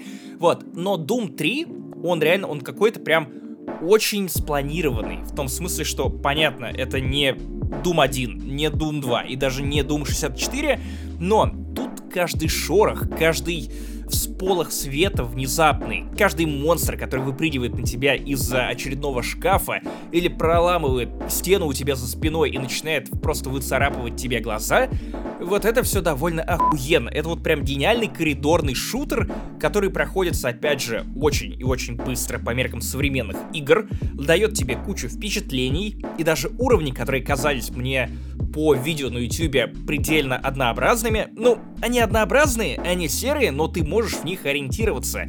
И при этом время от времени ты еще и на Марсе оказываешься. Короче, это прям довольно заебатая игра. Чтобы вы понимали, в чем разница, если вдруг вы не играли в Doom 3, это неплохая игра, и может быть там даже на ПК, на чем угодно, вы можете у себя попробовать. Как она отличается от остальных Doom? Если вот в, в новых Doom саундтрек Мик Гордон, то на самом деле для третьего Дума саундтреком был бы Мерлин Мэнсон. Вот хорошо бы туда подошел. Ну, то есть темп, ритм, Да более глубокое Ария. все. Я не уверен, не уверен. На самом деле отлично подошел бы сектор газа с песней 30 лет. Блять, иди в жопу, в жопу, в жопу, Doom в жопу иди. 30 лет. И самое удивительное, что все это великолепно работает на свече. Идеальная игра для свеча. Хорошо подтянули графон, явно накатили какие-то моды и что-то еще. Играйте на ПК. А на ПК, мне кажется, не так классно будет без модов, как минимум. Просто потому, что на свече ты можешь уйти в туалет, и это прям идеальная игра для поездок. Типа, она заебывает тебя, если играть в нее там полчаса-час, но на 15 минут там в перерыве между работой или сном отлично заходит. Я ее таким образом прошел буквально за недели полторы. Вот такими урывками на компе бы я так делать не мог. И самое главное, она реально приятно выглядит даже на фоне современных думов э, для свеча как минимум. Давайте теперь после мрачного темного Doom 3 перенесемся в яркую, солнечную, летнюю, современную, кайфную Москву. Фильм «Хандра» 2019 года от режиссера Алексея Камышина, Камышин. имя которого вам ничего не скажет. Уважаемый Алексей Камышин, почему хандра, а не хтонь? Подкаст не занесли, требует переписать историю. Или снять сиквел. Самое удивительное, фильм «Хандра», он вообще не очень хандровый, я бы сказал. Короче, реж- режиссер, кроме этого фильма, снял еще «Новогодний ремонт», который я не смотрел, и все, больше он ничего не снимал. В чем прикол? Фильм с кучей классных молодых актеров, про которых вы никогда не слышали. Из, может быть, именитых там есть только Аня Чиповская, Равшана Куркова, которая, помнишь, э, вот это доктор, доктор, и там до, доктора Врача, позовите». врача, Здесь на- позовите врача. Она? Здесь она, здесь она играет охуительно. И Тимофей Трибунцев, которого эпизодически появляющийся Андрей Тарковский заставляет боксировать с коровой. Тарковский? Да, там есть как персонаж Тарковский. Это такой, знаешь, немножечко фильм как бы антология. Там много разных сюжетов, которые как бы крутятся вокруг одного, и есть Тарковский, который просто появляется как вот мэтр кинематографа. И занимается всякой разной хуйней. Он там очень забавно, там начинается фильм с вечеринки, где Тарковский описывает э, сюжет э, Соляриса, э, девушки на вечеринке. Ну вот, типа, значит, вот литовец летит на планету, где, значит, тусуется со своей мертвой сестрой, и это такая какая-то хуйня. И Тарковский такой, ну, ну, ну ладно. Вот, ну ладно. Короче, три пацана тусуются в своей квартире, которые они снимают, и занимаются в целом московскими делами. Пытаются снимать рекламу, вымучивать денег. Одному из чуваков из его э, далекого сибирского города приезжает бывшая девушка, которая объявляет ему о том, что он беременная, и они ходят там, значит, по всяким этим э, кабинетам, пытаются понять, что с этим делать. С беременностью? С беременностью. О том, ну, как, как им быть дальше, а. как им вообще, а есть это беременность или нет. Потому что выхода два. Либо рожать, либо нет. Очень забавного гинеколога играет Гордон. Просто очаровательно. Погоди, важно уточнить, какой Гордон? Александр Гордон. Александр Гордон. Кстати, человек из Обнинска. Да, и я даже не знаю, стоит ли описывать, что происходит в этом фильме конкретно, потому что там 25 разных сюжетных линий, маленьких, интересных, зарисовочки. Я расскажу в целом, про что этот фильм. Этот фильм, который я смотрел, сидя уже в Воронеже, и я так скучал по Москве, потому что она там такая яркая. Вот это летняя, солнечная Москва, парк Зарядье, чистые пруды, бульвары, все эти улицы, просто куча потрясающих, невероятных сюжетов. Знаешь, это, это, это ситком на самом деле, где герои подают забавную Чувак, хуйню. извини, но вот я сейчас в Москве, и вот сейчас оттаяло все немного, и ты выходишь, и ты видишь, что все Биберево тонет в говне. А я тебе говорю, внимательно слушай, про летнюю Москву. Я понимаю, но вот когда ты смотришь на такую Москву, где просто проще не выходить на улицу. Какое она отношение сейчас имеет к тому, что я рассказываю? Очевидно, ты оторван от народа, оторван от реальности, которая за окном. Нет, чувак, я знаю, что... Я тебе говорю про летнюю Москву. Какая нахуй разница, что там сейчас в Биберево, ну серьезно. Вспомни, как ты приезжал из Риги. Мы с тобой э, и, и ребятами ходили в яму, ели пиццу в Пинсе Маэстрелло, гуляли, пили. Это вот такая Москва. Это лето, это вечный фестиваль, это тусовки. И это, конечно же, тусовку накрывает ОМОН и увозит героев куда-то за город. Меня просто очень сильно тянет э, к земле вот то, что я вижу каждый день на улице. У меня сейчас ноль восхищения Москвой. Я, я забыл про солнце. Вспомни, какая Москва прекрасная, потому что летняя Москва это правда совершенно охуительный город. И знаешь, это вот реально фильм, который я буду пересматривать. Я, может быть, там и детям его когда-нибудь покажу, скажу, вот ваш батя вот жил вот в этой Москве. Вот так там было. Вот такие вот там были пинты. Это было хуё. Вот такие там были тусовки. Это было классно. Такие там были люди. Творческие, странные, которые встречали других странных, интересных людей на своем пути. Поэтому, в общем-то, знаешь, это вот, вот у Минаева есть книга «Москва, я не люблю тебя», а вот «Хандра» на самом деле можно было бы назвать фильм «Москва, я люблю тебя». Вот помнишь, когда-то были, э, выходили антологии вот таких фильмов про Берлин, про Париж. Вот «Хандра» реально выглядит вот таким фильмом. «Москва, я люблю тебя». Если вы любите Москву, если вы так же, как я, по ней скучаете, если вам хочется немного лета, то поднимите солнца, ваши зажигалочки. Кайфа, да, то я очень советую посмотреть этот фильм. Он есть на Кинопоиске, он 19 года, это все еще до ковида, до всех вот этих проблем безумно расслабляет. Вот прям чувствуешь запах этой теплой летней улицы. Вот гуляешь по набережной Яузе, гуляешь по Патриаршим прудам, все хорошо, прекрасно, тебе тепло, ты пьешь томатное газы или пьешь кокосовый сидр, жутко кайфуешь от жизни. Поэтому зимой, на самом деле, мне кажется, этот фильм особенно полезно смотреть. Это такая светотерапия. Не хочу расстраиваться. Поэтому я слушал книги по Звездным войнам.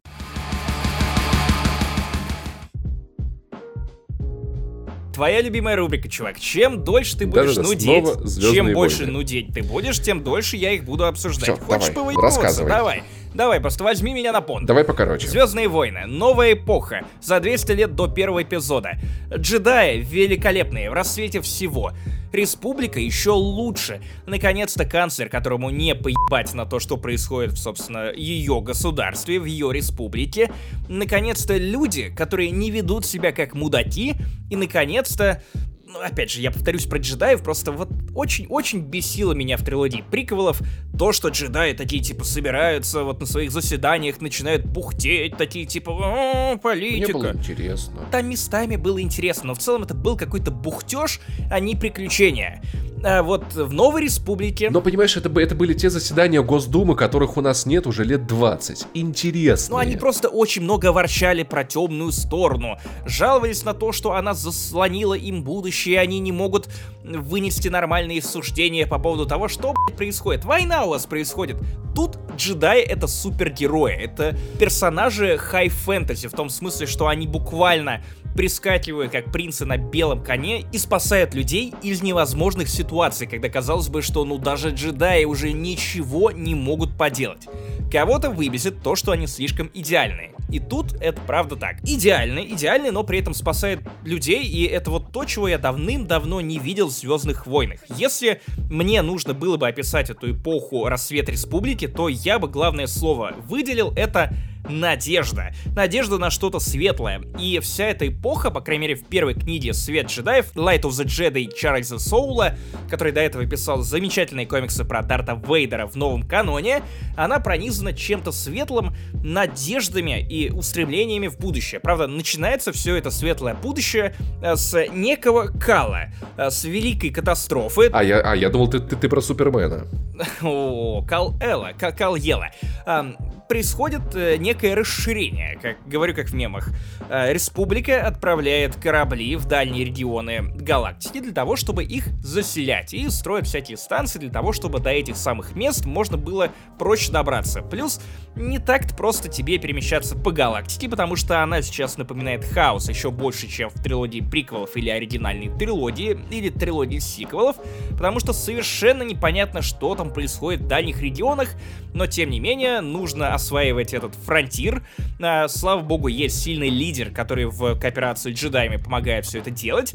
Но происходит кал. Происходит кал. Корабль с поселенцами просто из-за некой катастрофы, которую я не хочу вам спойлерить. И он распадается на части, причем распадается во время прыжка в гиперпространстве. Получается, что осколки этого самого корабля, они в рандомных местах определенного сектора галактики выскакивают и уничтожают планеты, другие корабли, вообще что угодно. Пиздец. И тут ты понимаешь, что ты не можешь нормально путешествовать по этому региону, и это какой-то пиздец, потому что экономика планет на дальнем рубеже и так, так себе, потому что, ну, очень трудно туда что-то доставить. Амазон не работает, Яндекс Лавки нет. Не пиздец. работает, не работает. Да ты нормально не можешь голосовуху отправить, потому что Галанет толком не работает там.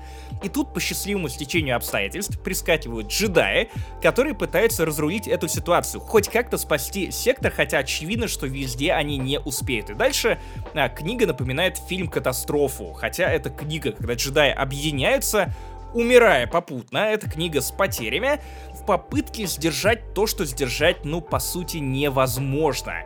А тут же у тебя появляются новые главные враги. Это космические викинги Нигилы. Не показались мне какой-то серьезной мощной угрозой, хотя главный злодей книги, он довольно любопытный. По крайней мере, сейчас кажется, что это не ситх, это кто-то самостоятельный, с какой-то аурой загадки вокруг себя. Все это довольно любопытно. Мне понравилось то, что тут не так много узнаваемых персонажей.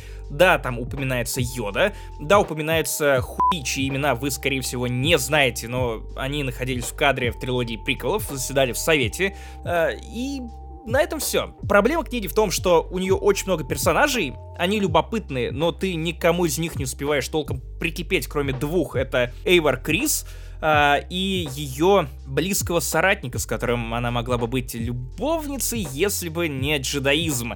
Э, Элзар э, Кан, Ку... Нет, Ку... Ку... Ладно, не важно. Даже я уже не запомнил э, все имена новых персонажей. Их очень много.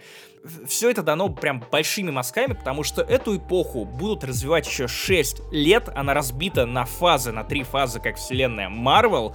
А, каждая фаза это отдельный какой-то прикол, отдельный общий сюжет. Видимо, там будет какое-то мета-повествование, книжки вроде как э, самостоятельные, но вроде как пересекаются. Но, Паша, я не планирую тебя заебывать слишком сильно и преступно. Я буду читать только романы для взрослых. Окей. Спасибо, Максим Иванов. Один подростковый роман. плюс, которые, да? Да, ну там не 18+, там чуть поменьше, но один подростковый роман Клауди Грей, который выходит в следующем месяце, я все-таки почитаю, расскажу, что там как, потому что это Клаудио Мы Грей. очень ждем, Максим. Она, а, я, я уверен, что все те два человека, которые слушают этот подкаст ради Звездных войн, они вот сейчас были вдохновлены этим монологом. Ты и Джей Джей Абрамс. Я уверен, что Джей Джей Абрамс максимально поебать на Звездные войны, на то, что там происходит в книгах. Ну, это заметно по седьмому и девятому эпизоду. По девятому эпизоду. По седьмому. Заметно, да. Но, короче, я вдохновлен, но в то же время как-то и похуй, ну, запустили новую, новую эпоху, она напоминает, ну, приквелы, но только более оптимистичные, это вроде как и прикольно, вроде как и не слишком что-то самостоятельное пока что, но, знаешь что, я остановлюсь на том, что Disney, Lucasfilm и та группа из пяти авторов, которые сформировали для этого проекта, она не обосралась. Вот, вот такая низкая планка теперь у меня для Звездных войн. Это не дерьмо. Книга неплохая, неплохой старт и фундамент для новой эпохи. Планочка Я думаю, что дальше себе, будет да. лучше. Спасибо, отповедь закончил. Чувствую изменение планки. Это когда я решил подкачаться. А мы с космоса Звездно-Воинова отправляемся с вами в космос советский, с кинофильмом «Спутник», который как бы, типа, ну спутник, типа, знаешь, вот есть спутник, вокруг Земли летает, а есть такие спутники, которых с орбиты каким-то образом в себе приносят космонавты. Ты слышал, кстати, про сиквел «Спутник и погром»? С, с, спутник Ви, да, планирую сделать, да, вот это, надеюсь, получится лучше, чем фильм «Спутник». Я тебе просто прочитаю э, коротенькое описание, два предложения. Советский космонавт, сейчас будет это голосом этого Левитана. Советский, Советский космонавт. космонавт возвращается на Землю, но не один крутые спецэффекты в российском ответе чужому. Э, ответ чужому вышел, если честно, так себе. На отъебись. Тебе не кажется, что это заранее хоронят любой фильм, когда Вообще, да. ты, ты вынужден на что-то, блядь, отвечать. Зачем тебе кому-то отвечать? Это как вот эти безумные интервью, которые дают там Верник, типа, а, а Голливуд после этого притяжения просто пошел покурить,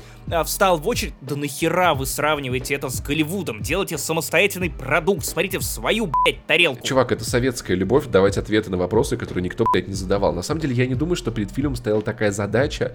Я думаю, это скорее маркетинг, ну, короче, в, в чем замес? Есть трое классных актеров. Первая это Оксана Акиншина, которую я обожаю еще с фильма «Стиляги», просто влюблен в эту женщину. Снова, в, в который раз, уже который подкаст подряд, которое обсуждение подряд, у нас тут Петр Федоров. Здравствуйте, давно вас не видели. Как-то он всплыл в последнее время, знаешь, в хорошем смысле, в хорошем. И Федор Бондарчук, который играет такого злодея. Замес такой, космонавты вернулись с орбиты, и что-то такое в них появилась. Кстати, фильм э, Егора Абраменко, который не снял, кроме этого, ни одного фильма, так что, чтобы вы понимали. Не ждали чего-то большого. Он красивый, он охуительно красиво снят. Безумно интересный антураж, потому что э, Федор Бондарчук в начале фильма э, хайрит Оксану Акиншину в свою секретную шарашку, работает над секретным проектом, собственно говоря, по изучению того, что в этих космонавтах находится, что оно из себя представляет, что с этим делать, потому что она безумно талантливая эндокринолог, она должна это выяснить. Конечно же, знаешь, вот тоже есть у нас э, космонавт в беде, и есть у нас э, главная героиня, женщина, которая все обязательно разрулит. Это очень круто, это очень приятно видеть. И мне нравится этот антураж советской закрытой лаборатории, из которой невозможно сбежать, где трудятся заключенные в том числе, где советские ученые в безумно красиво вот этих вот советских декорациях э, такого советского научного фэнтези того времени пытаются разгадать загадку, что происходит, исследовать непонятную хуевину. Но вот как только становится понятно, что это за непонятная хуевина, становится как-то, ну, не так уж и интересно. И то есть, если на начале фильма я влюбленный во всю эту эстетику, наслаждался ей в полной мере, под конец фильма я такой уже, ну, знаете, как-то, вот раньше, раньше было интереснее, бывает такое, знаешь, как сериалом Lost, когда тебя вот больше хайпят, чем потом тебе дают. Вот помнишь, мы обсуждали Death Stranding, да, который да, тебя да. захайпливает, а потом в конце ты такой, ой, ебать, да, вот это больше того, что я представлял себе в начале.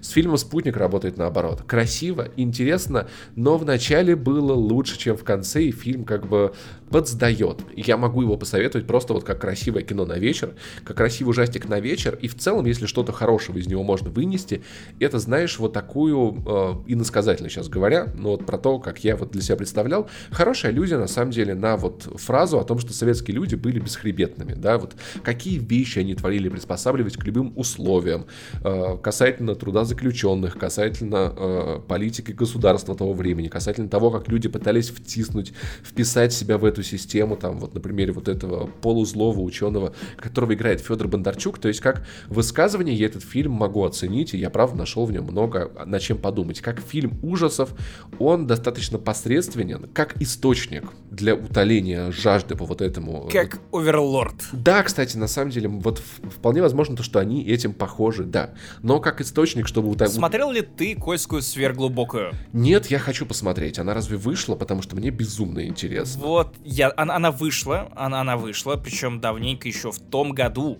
И, по-моему, ее даже Ваня Толачев из подкаста «Один дома», он ее тоже хвалил. Но умеренно и сдержанно, но такой типа было норм. Да, кстати, сейчас секундочку. Описание Кольской сверхглубокой. На глубине 12 километров творится что-то жуткое. Похоже, люди нашли врата в ад. Второе предложение. Ретро-хоррор в духе нечто и чужого. Блять, прекратите, прекратите. У вас есть своя культура, своя страна, свои актеры, свое все. Блять, начните черпать это из своей культуры, хватит сравнивать, блять, себя с американскими аналогами, вы не импортозамещение. Я думаю, что это маркетинг. Какая, блять, разница? Отдел маркетинга этой хуйней занимается, пусть, блять, он, э, хватит. Пусть он, да. Я просто не думаю, что это вопрос к э, режиссерам. Фильм, российский фильм. Короче, если вам хочется эстетики советской классной фантастики, здесь ее много, это правда охуительная попытка зайти на вот территорию таких фильмов, которых в Америке снято на самом деле не один. Если вам нравится Оксана Акиншина и Петр Федоров, они тут охуенные. Кино на вечер классное, не ждите многого. Ну и так уж вышло, что в этом выпуске я немного на негативе. Очень много чего советую пропустить или, ну, очень осторожно советую. Так уж вышло, что у меня был период кала. А, окей, сериал от Amazon «Искатели правды». Но я, правда, рассчитывал на то, что конкретно это шоу будет увлекательным, потому что на бумаге все прям супер. Там и Ник Фрост, и Саймон Пэк, и вообще это мой любимый комедийный дуэт из Британии, ну, из тех, кто по современнее, они как Хью Лори и Стивен Фрай. И они занимаются тем, что ищут правду. То есть вот они такие британцы, которые гоняют по домам с привидениями, записывают все это на камеру. Э, звучит очень круто. Ну, потому что и любимые актеры, которых давненько не видел на экране, чтобы они вот прям долго были в одном кадре. И хороший премис, и обещали и комедию, и хоррор, и 8 серий по 30 минут. И я такой, звучит как отличное предложение. А в итоге ну, Саймону Пегу просто нехуй играть в этом сериале. Он сидит в течение всего сериала на месте в своем кабинете. Наверное, это отсняли довольно быстро, потому что просто в каждой серии он сидит в кабинете, встречает главных героев, такой ха-ха, ага, ага, пока, и пропадает из кадра. И в конце он там что-то делает, но это не так уж и важно. Непонятно, зачем он нужен, никакой блистательной химии, к которой мы привыкли в фильмах с Саймоном Пегом и Ником Фростом, там нет. И сюжет, в общем-то, тоже довольно быстро сдувается. То есть первый пилотный эпизод он тебя, ну, настраивает на что-то любопытное, тебе показывают призраков, то, что есть некая девушка, за которой гонятся призраки, есть э, простой работник, э, который гоняет по старым заброшенным домам, британцев, чинит им интернет, и ему приписывают новичка. Он э, чинит этот интернет... В смысле... Э, подожди, Это не Солсбери. Нет, другой, другой. Шутка с нижней полки, Паша. Вот шутки про ну, простите, новичок, это уровень новичок. бабушки, про бабушки легкого поведения, простите, где одного из героев отравили старичком. Вот, вот такой у нас юмор уровня, блядь, Александра Ревы. Да, да, да, да. Тут, тут э, как-то поинтереснее, ну не в плане новичков, а в плане того, что в пилотном эпизоде реально есть некая интрига. Тут главный герой годами слушает э, передачу, которая повторяет одни и те же цифры. Как только он оказывается с этим самым новичком, цифры меняют последовательность, добавляется что-то новое, активируются призраки. Поэтому ну, главный герой, круто. главный герой Ник Фрост, он возобновляет запись этих э, роликов про поиск паранормального, потому что он-то во все это верит, у него есть специальные приборы, и в целом он двинутый на этой теме, как и многие Э, многие персонажи подобных шоу, то есть он записывает прям свое собственное. Но интрига испаряется примерно, ну, после второго или третьего эпизода. То есть, во-первых, комедийная составляющая сериала, она прям очень слабая, хотя Саймон Пэк и Ник Фрост, Ник Фрост тут главный герой, они умеют подавать материал, но тут даже они не спасают. Не то чтобы тут какие-то вымученные шутки, ну, те, что есть, они, ну, да, вымученные. Они просто не смешные, и их очень мало. По большому счету их нет. И вот хоррор-часть, она тоже довольно банальная, потому что когда ты понимаешь, к чему все это идет, и кто главный злодей, и про что это было, ты такой, м-м, знаете что, даже сверхъестественное вот в последние свои сезоны, оно как-то блистало поярче, чем Искатели правды.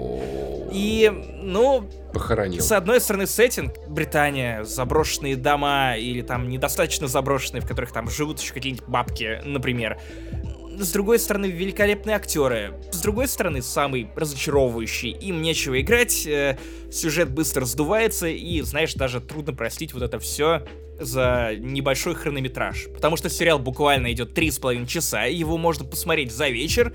Но вот зачем? Непонятно. Лучше глянуть уж э, Living With Yourself с Полом Радом, потому что это вот тот сериал на три с половиной часа, который стоит вашего времени. Наши догонялки почти заканчиваются, и чтобы вы понимали, подкаст про игры. Третья игра за этот выпуск. Третья. Но классная. Вы про нее, скорее всего, не знали. У меня есть два друга, Миша и Дима. Миша и Дима постоянно играют во что-то в кооперативе. Кажется, они пробуют все, где можно, все игры в Стиме, которые только можно найти, где можно играть вдвоем.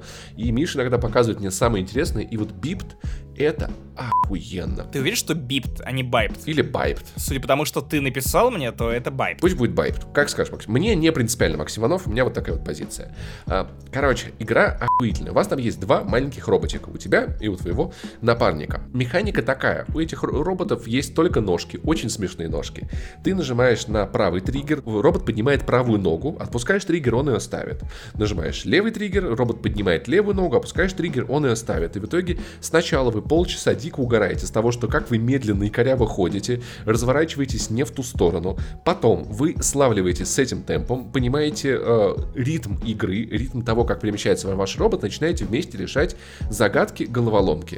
Чаще всего там надо не столько думать, сколько синхронизировать свою реакцию. То есть, это, знаешь, как платформер, где, где тебе надо попасть в темп, а тут вам обоим надо попасть в темп игры и еще и в темп друг друга, из-за чего получаются очень забавные штуки. Один становится на платформе, другой пока по этой платформе едет, где-то вам надо одновременно переступить, где-то вам надо делать это по очереди, один переступает, другой переступает, кубики подсвечивающиеся разными цветами. Короче, такой твистер про роботов. Что типа того. Есть мост, который светится разными цветами. Пока он красный, один игрок ставит ногу. Мост становится синим, другой игрок ставит ногу. И вы так по очереди должны передвигаться, чтобы одновременно его перейти. Игра маленькая, миленькая, стоит недорого. Графика там не очень сложная, поэтому я могу посоветовать ее даже для Nintendo Switch. Погоди, миленькая, как фильма Юрия Быкова, потому что после этого выпуска я не верю твоему «Ммм, миленькая». Она скорее миленькая, как Портал. Она, правда, очень отдает его атмосферой. Роботы перемещаются по джунглям, по всяким заснеженным местам. Вы там очень смешно двигаетесь, на катке катаясь. На правда, безумно умерительная. Вот э, роботы похожи, знаешь, на роботов Звездных войн. Такие же вот няшки, как вот в последних фильмах. Ты просто такой, оу, какая ты миленькая маленькая срань. Так что, если вы ищете во что вам поиграть вдвоем, Байпт э, я очень сильно вам советую. Вы не пожалеете, я практически в этом уверен, потому что в целом кооперативных игр не то чтобы очень много. Она похожа тем, что вы синхронизируете движение на Overcooked, но она не ебет вас как Overcooked. Она прощает вам ваши ошибки и очень бережет ваши нервы, эмоции и время препровождения. Дико советую.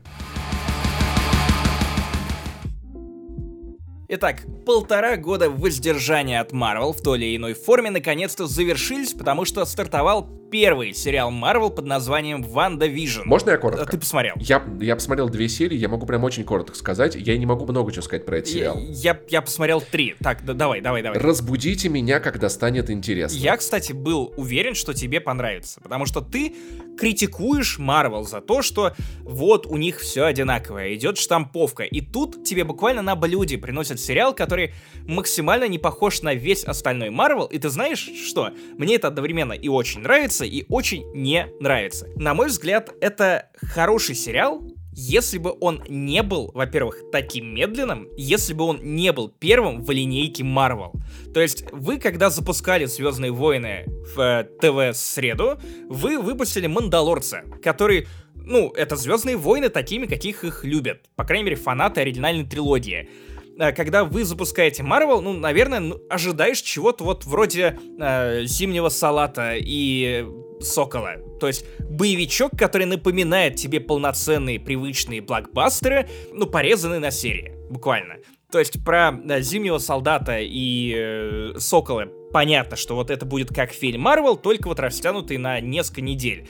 Тут это ну, это прям очень смелый эксперимент. Если вы никогда не смотрели по-домашнему «Я люблю Люси...» Слушай, пожалуйста, помоги мне немножечко объяснить. Ванда в какой-то момент перенесла их с Виженом в какую-то эту параллельную реальность? Чувак, или как это произошло? никто не знает. В этом интрига сериала. Окей, никто не знает. Короче, интрига сериала такая. Ванда и Вижн живут в черно-белой Америке 50-х годов, и, как я понимаю, отсылают к этим старым сериалам. Ну, там, там сюжет такой. Вижн пошел на работу, Ванда тусуется дома, знакомится с соседкой. Вижн привозит на ужин босса с работы, а Ванда ничего не готова, она вообще думала, у них будет романтический ужин, и она срочно пытается собрать на стол, а неловко отвлекает этого босса, чтобы он не увидел, как Ванда пользуется своей магией, да, там. Вижн постоянно всем говорит, что он не робот, он не компьютер, он не знает, почему он так быстро работает. И я думаю, что если бы я рос с, с этим культурным кодом, если бы мои, хотя бы мои родители смотрели бы такие сериалы, я бы понимал, наверное, какие-то отсылки, я, может быть, проперся бы этим стилем. Ну, то есть, если бы это был сериал, где, условно, Вижн был бы, э, значит, музыкальным продюсером, жил бы в доме с тремя детьми, а Ванда устроилась бы к нему горничной, там, няней, да, вот это, наверное, я выкупил бы.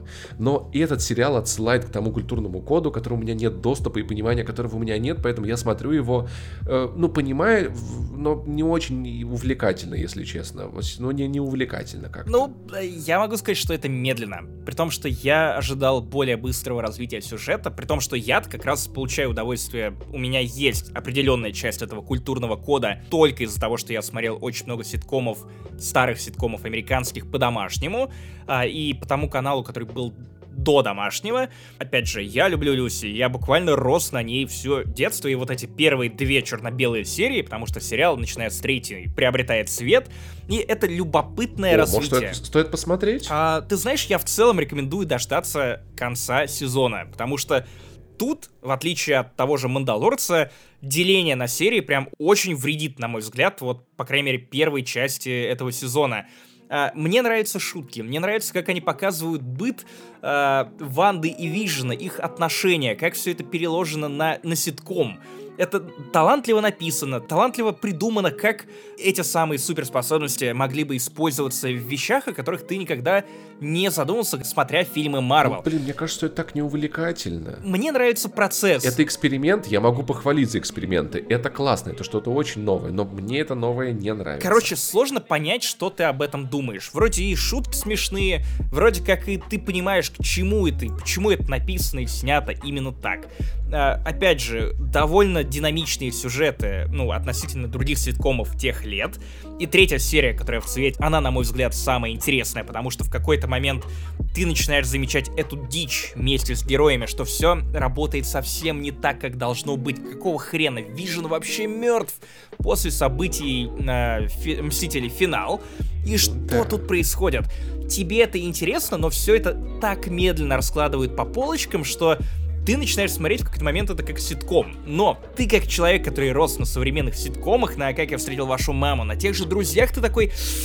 Ну, ну, ну, ну да, смешно, но чё, когда мы дальше-то двинемся? И да, классный эксперимент, да, очень не похоже на все остальное в Марвел. Но тот это проект, с которого должна была начинаться история Марвел на телеке, я, честно говоря, не знаю. По чесноку ты можешь посоветовать Ванду Vision, потому что я нет. Нет, нет. Ну, то есть, фанатам Марвел, да. В целом, нет. Хотя тут, опять же, опять же, кстати, очень смешно. Вот я должен заметить штуку, которую я подметил сам, пока смотрел первые три серии. Блять, я, я не знаю, что происходит с Марвел, но, на мой взгляд, что Элизабет Олсон, которая играет Алую Ведьму, а, что Пол Беттани, они начали вот прям играть так, что ты замечаешь, что они вообще-то актеры довольно высокой величины, только в, в сериале WandaVision, потому что Элизабет Олсен, я в нее влюбился, у нее оказывается такая богатая мимика, так талантливо строит дурочку. Я в нее влюбился, когда увидел, как она матерится по-русски. Это в целом, на самом деле, влюбляет меня в девушек, она, она, она просто булочка. То есть вот та самая живая Элизабет Олсен из интервью в телешоу вечерних, она вот тут на экране, и она транслирует какую-то невероятную энергию, и сам Пол Беттани, и ты понимаешь, что вот сериал, если стоит за что рекомендовать, то это очевидно за химию между их героями, между актерами, потому что она тут, ну, великолепная. Потому что когда я вот смотрел киновселенную Марвел, я такой, Ванда и Вижн, два героя, на которых мне похуй. Ну, они не какие-то выдающиеся, в них нет чего-то, что меня бы цепляло. Окей, я посмотрел сериал «WandaVision», и теперь думаю о том, что, наверное, когда снова пойдут типичные блокбастеры Marvel, они снова станут скучными. Вот это прям грустная мысль, о чем думать вообще не хочется. Я думаю, что WandaVision сможет стать интереснее, потому что, ну, понятное дело, что как бы людям, которые любят Марвел, они хотят вплетения всего этого в киновселенной Марвел, и я предполагаю, что к концу сезона произойдет что-то, и все скажут, блять, это надо срочно видеть всем в обязательном порядке. Я жду этого момента, когда он произойдет. Я продолжу. До этого момента не а. Вот таким вышел 165-й выпуск подкаста «Не занесли». Вас развлекали за этими микрофонами Максим Иванов, боевой дворф, я напоминаю, а также Павел Пивоваров. 30 лет. Все еще вот молодой. ты и дед все еще да молодой. Ладно, ладно. Спасибо, что вы нас слушали. Нам это очень-очень-очень приятно. Еще нам очень приятно, когда вы ставите лайки и рассказываете друзьям про подкаст. Это очень помогает ему. Жить. Оставляйте отзывы в iTunes, которые мы время от времени зачитываем. Вот к следующему выпуску мы опять что-нибудь зачитаем, поэтому оставляйте ваши комментарии, чтобы точно оказаться в 166-м выпуске. Ну, прям, прям точно. Ну, а еще нам так приятно, когда вы поддерживаете нас финансово, потому что это помогает подкасту не скатываться, развиваться дальше и вообще стимулирует нас выходить каждую неделю, запускать параллельные спин шоу выпускать вспоминашки, и подкаст Финляндии не существует, которого Паша по какой-то непонятной мне причине давненько-давненько не было. Сложно очень, сложный очень выпуск, сложно, я выбрал сложную тему. Давай, мы все ждем триумфального возвращения подкаст про теории заговора. Я тоже. Короче, это был Макс Иванов, я уже вам об этом напомнил. Паш Пивоваров, да, вы уже в курсе. Да, в общем, пока. Да хранит вас Господь. Пока.